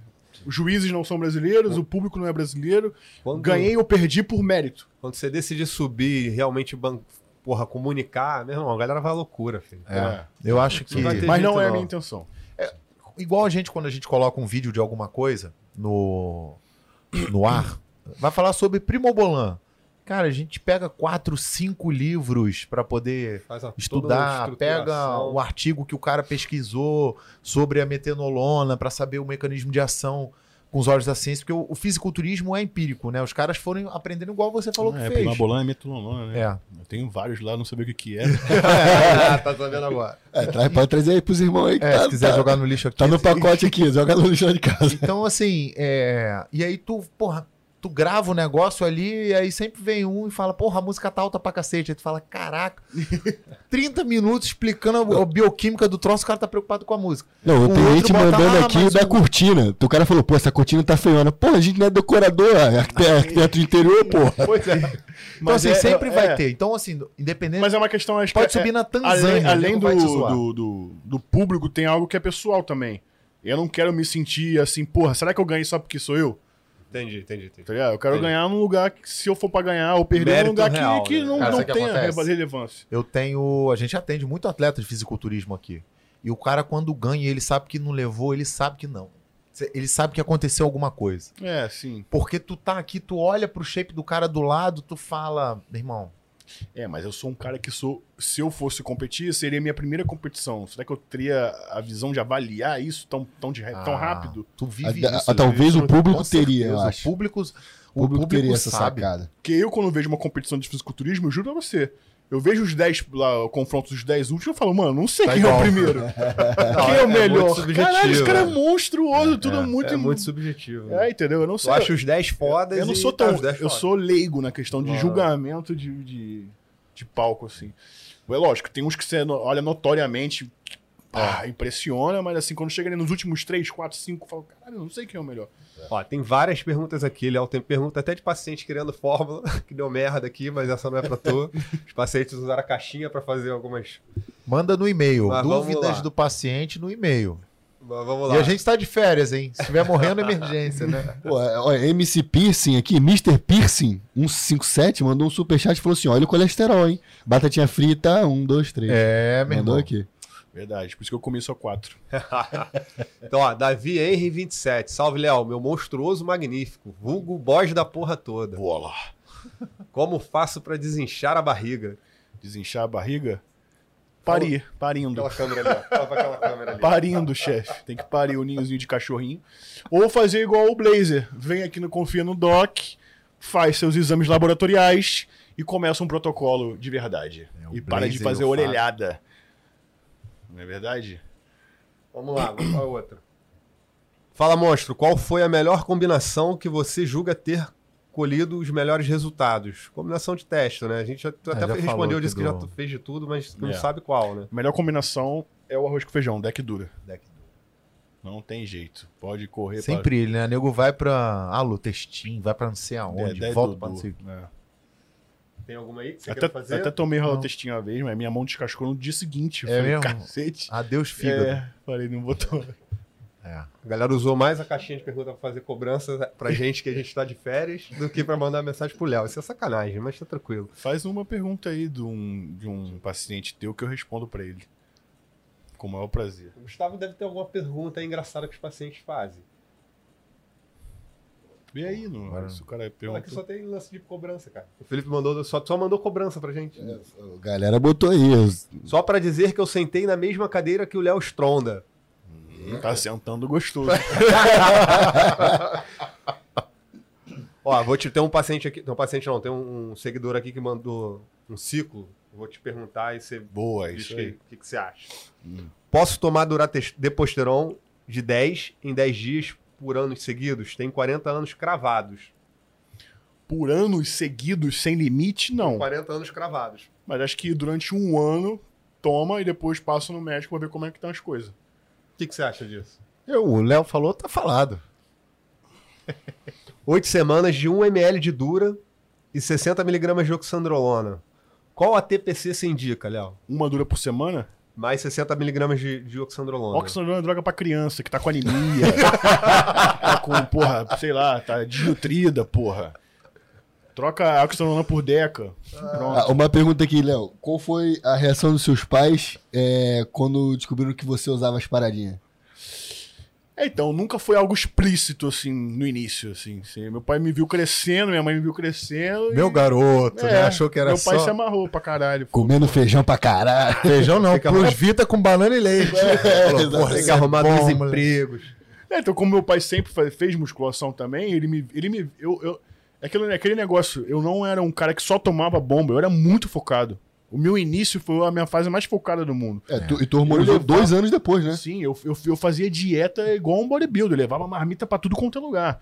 Na escola, né, eu, quando eu estudava ainda, no recreio, todo mundo comia lá o joelho, o- os negócios na cantina, eu levava meu, minha, minha marmitinha com macarrão, carne moída, ovo, abria lá no recreio e comia, entendeu? Então eu era um cara muito disciplinado. Então meu pai via isso. Então ele não, ele não me interpretou mal assim, tá ligado? Bizarro, né? Porque assim, o. o- Eu comecei a, a fazer musculação é, com 14 anos também, 14, 15, por causa do. do... Eu, tinha- eu tenho um irmão mais velho e meu primo também, que é faixa preta de jiu-jitsu, sempre treinou, sempre gostou disso. E eu lembro da minha mãe fazendo musculação e lembro que assim não era comum pra época aquilo, mulher né? falando. mulher musculação. fazendo musculação. É, era muito ginástica localizado, mas maromba mesmo não tinha. E aí eu lembro lá em Copacabana, quando eu comecei a treinar na, na Heavy Dutch, que eu vi o Andrezão, que era um fisiculturista da época. Falei, caraca, meu irmão, como, como é que alguém fica desse tamanho? Aí falei, porra, vou comprar um BCA. e antigamente era assim, não tinha manipular o Xandrolona. Como assim, farmácia de manipulação? Você comprava o Anavar em cartelinha nos fundos da E academia era com difícil alguém. de achar, né? E Não- era não difícil e era assim. capaz de O tu bom que- tomar a volta ainda. É, porque o ia que chegar dois, três meses era- depois. Tinha menos falsificação. Exatamente. Ah, O sim. que chegava era real, pelo menos. É. Mas aí o, o- esse negócio do, do- de começar cedo e, e- e quem gosta acaba envolvido naquilo Sim, ali. Porque né? quando, eu- quando eu comecei, eu tomei é, 10 ml de tanozolol. Tomei 30 ml de tanozolol durante dois meses. Tomar de, de, de dois em dois dias. O teu ainda era aquela ampola de dose única? É, não, não. O ML o ou o bujão? bujão? Bujãozão. Aquele um Stroll V. É. É. Não, era o estanozolol da Landerlan. Ah, da Landerlan mesmo. Primeiro que eu tomei Landerlan. Eu lembro Eu um ganhei Strong 12 ampola eu- de 1 ml. eu ganhei né? 12 Leitosa. quilos cada vez mais seco em um mês. Tá ligado? Tu também já tinha, um, já É, tinha atingido o teu platô ali, né? Tu já tava Sim, no teu... mas assim, hoje em dia você pega um estanozolol, tu Ah, não ganha nem 5. Não. É. As coisas são não ganha sub- nem 3 quilos com estanozolol. muito, muito subdosado, né? Teve um paciente que tava fazendo Os falsificados, né? É, Esses tava- sim, sim, underground. No Tava- entanto que depois, quando eu comecei a fazer mais uso de esteróides, eu comecei a usar outras marcas, undergrounds e tudo mais. E eu tinha que usar muito pra chegar num- numa parada. nível maior. Hoje que eu, eu consegui um patrocínio da Landerlan, que eu, eu, eu consigo tomar real a parada, tá ligado? Eu tomo três vezes menos e tenho um resultado melhor do que quando eu tomava antes pra cacete. É, é tudo muito subdosado. Eu, a gente tá na era de ter curso de tudo no Instagram, né? Teve um curso que apareceu Aprenda a cozinhar seu esteroide. Porra, esse aí eu não vi não, hein? Irado. Arrasta pra Irado. cima. Quer dizer, o cara tava ensinando como que você importa o sal da China, essas É, coisas Eu todas. sei como, eu sei como. Sabe, né? Eu Então dei faz- aula. teu Ele próximo deu aula pra aquele cara. Curso É. meu. compra. Mas eu já eu sei como, já vi E uma aí, o- que meu irmão, em casa. Que bizarro, né? Bizarro, mas é da hora. Cara, e... e o gelo, rapaziada? O quê? E o gelo, GHzinho? GH. O que, que ah, não vocês consigo acham? tomar uma aguinha, uma Coca Zero sem gelo, né? Tem que ter um Tem que gelinho. ter, né? Ah, o gelo GH é uma, uma coisa que eu tive contato muito muito agora, assim, recente. Desde, desde o início, nunca. Sempre foi algo muito distante, questão de valor Caro, também, né, muito também. caro e muito difícil de achar. Na, na época, tu vai, tu vai até saber melhor que eu, o GH era uma coisa tipo assim. Ah, não tomava só. Acabou, É. com prescrição médica super, hiper, mega restrita. Então não era uma parada muito vi- viável, assim. Era muito. Ouvia falar vagamente. Nunca vi, né? Eu vi. Então, É isso mesmo. então, tipo, era um bagulho muito louco. Então, hoje em dia, ele popularizou. Mas é. É, É mais, fala o- mais é mais acessível. mais acessível. ainda, Mas ainda caro, mas caro. mas Ainda caro, ainda mas é mais- Para uma realidade. E se a gente for pensar mesmo, é uma droga anabólica baixa, né? Para anabolismo. Sim, sim. Então, Ela- assim, ela pro funciona que ela conjunto, né? Enfim. É. É, eu acho muito foda. Eu acho Tá. muito foda. Eu tomo. É que tudo bem que eu tomo 10 UI. Caralho, maluco pra cacete. Vamos fazer um exame, hein? Não, mas é que eu não tomo Aliás, sempre. Eu não tomo vamos sempre. repetir um exame. Temos que repetir o exame. Mas eu não tomo sempre também. Eu tomo quando eu lembro de tomar. Porra, certinho também. Agora mesmo melhorou. Agora sim. Agora, é porque é muito chato, tem que ficar puxando e tal, não sei o quê. É. Põe no tio, balança e É, puxa de novo, faz, troca, faz 10 UI. troca a porra. É porque o da Landerland já vem 10 UI. 10 UI. Então se eu tu- guardar com coisa, eu tenho medo toda. de estragar, eu falei, vou tomar logo tudo. Porra toda. Caralho. Segunda, quarta e sexta. Não, eu tomo assim, é, eu tomei ontem, só vou tomar semana que vem. Eu esqueço de tomar. Que eu deito pra dormir e falo, ih, não tomei GH. Foda-se, não vou dormir. Tomo. Lança 30 UI por semana e foda-se. Faz isso não. Não, cara. na época que eu tomava legal, era 10 UI por dia. Tipo assim, ia ter as feiras. As feiras que Cara, rolava Arnold Classic, os caralho. Ainda meti uma insulina, pra dentro. Insulina, GH. Eu no batidão de show, evento e pá, mantinha o shape, porra, sete dias, cinco dias pra feira. Falei, é. Sem treinar às vezes, né? Deixa comigo. Não, treinava, treinava. Mas deixa comigo. É, 10 UI por dia, 8 UI, 12 UI, 20 UI de insulina Molin N. Eita. De manhã cedo em jejum, começava a comer sem pico, pico gradual, gostosinho. Pá, Nunca teve nenhuma Deca, hipo, não? deca no com ombro, insulina, não? dura no outro. Todo dia uma deca e uma dura, sete dias. Todo dia? É. É, não, era. mas, mas era. Mas, mas era um protocolo de sete diazinhos Não, só. tudo entendeu? bem. A cada evento. De sete dias a cada evento. cabeça do Gustavo certa. Mas aí, meu irmão, eu ia pro evento como? Baludo. Veio até na testa. fi. A orelha batendo palma. Lá, lá, lá. Começar o lá, o lu, como é que é? Entendeu? Eu ia, eu, ia, eu ia legal, eu ia maneiro. Dava um efeito bom. Tipo, eu ganhava 5 quilos em 7 dias. Pô, mesmo com agenda, show, viagem, Viajando. cara, toma gravação. Ali, toma ali coisa. Mas eu dava muito certo. Mas, eu, mas aí aquele negócio. Comia pra cacete, treinava certinho. Não deixava Ah, faltar nada. Isso aí. Boa. É, Legalon pra caramba. tem que ter, né? Senão. Muita água. Alguma outra pergunta aí? Agora fechou por aqui. Fechou? É isso. Então, antes da gente fechar aqui, primeiro. Até porque o Léo também tem um. Tem, tem uma, tem uma parada dele, eles são sete e meia. Tá bom, vai dar tempo. Bom, agradecer aí a PC Gift, que mandou essa caneca bonita Boa, pra você. é. Vou levar ela. Tem até a minha carinha É aqui. ó. tua. Ó. Então, PC Gift. PC Gift. Deixa eu mostrar aqui perto dessa câmera aqui. Bom, ó. Vamos lá, mostrar aqui, ó. Afasta, afasta, afasta. Aí. Show. Vai botar pra vender no site de vocês? A ideia é essa. A ideia é essa. Bota lá, Boa. pra rapaziada. E é isso, Léo. Quero te agradecer. A gente quer te agradecer pela parceria de sempre. Eu que agradeço, irmão. A gente tá sempre junto, pode Tamo contar. A casa tá sempre aberta pra você. Agora em janeiro, já até falei com ele. Vou vir aqui pra. Vou começar a treinar novamente, né? A parte superior. Então vou vir aqui pra gente começar protocolo novo. Bora. Fazer uns exames, ver como é que tá a minha saúde. Faz tempo que eu não faço um exame de sangue completo. Eu tinha, eu tinha o costume de fazer um completão anual e um normalzinho de seis, seis meses. Esses últimos um ano aí eu não fiz nada de exame. Bora que tu já passa na mão da cardiologista. Isso, mundo, já a gente vem já aqui. faz logo a aqui tem toda. tudo, né? Tem, Tem tudo. exame cardiológico, tem osteopatia, Tem tudo. fazer Tem o check-up cirurgia. completo aqui, a revisão de 100 mil quilômetros. e vamos pra cima. E é isso, Isso aí.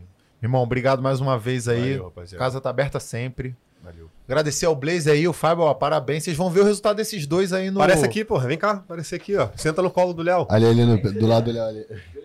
Vou até pra trás dele, é melhor atrás aqui. Fica atrás Ele dele. Aí, O bom é que o. Blaze atrás aí, é Ed. sem perigo, né? Chegou, chegou o Ed também, Ed é segurança do Léo, né? Isso aí. Torres. Torres é nossa, Vem pra cá tirar uma foto nossa aí, entidade Menino polvo. protetora. Menino polvo, vários É. braços. Aí, tá aí, ó. Valeu, meu irmão.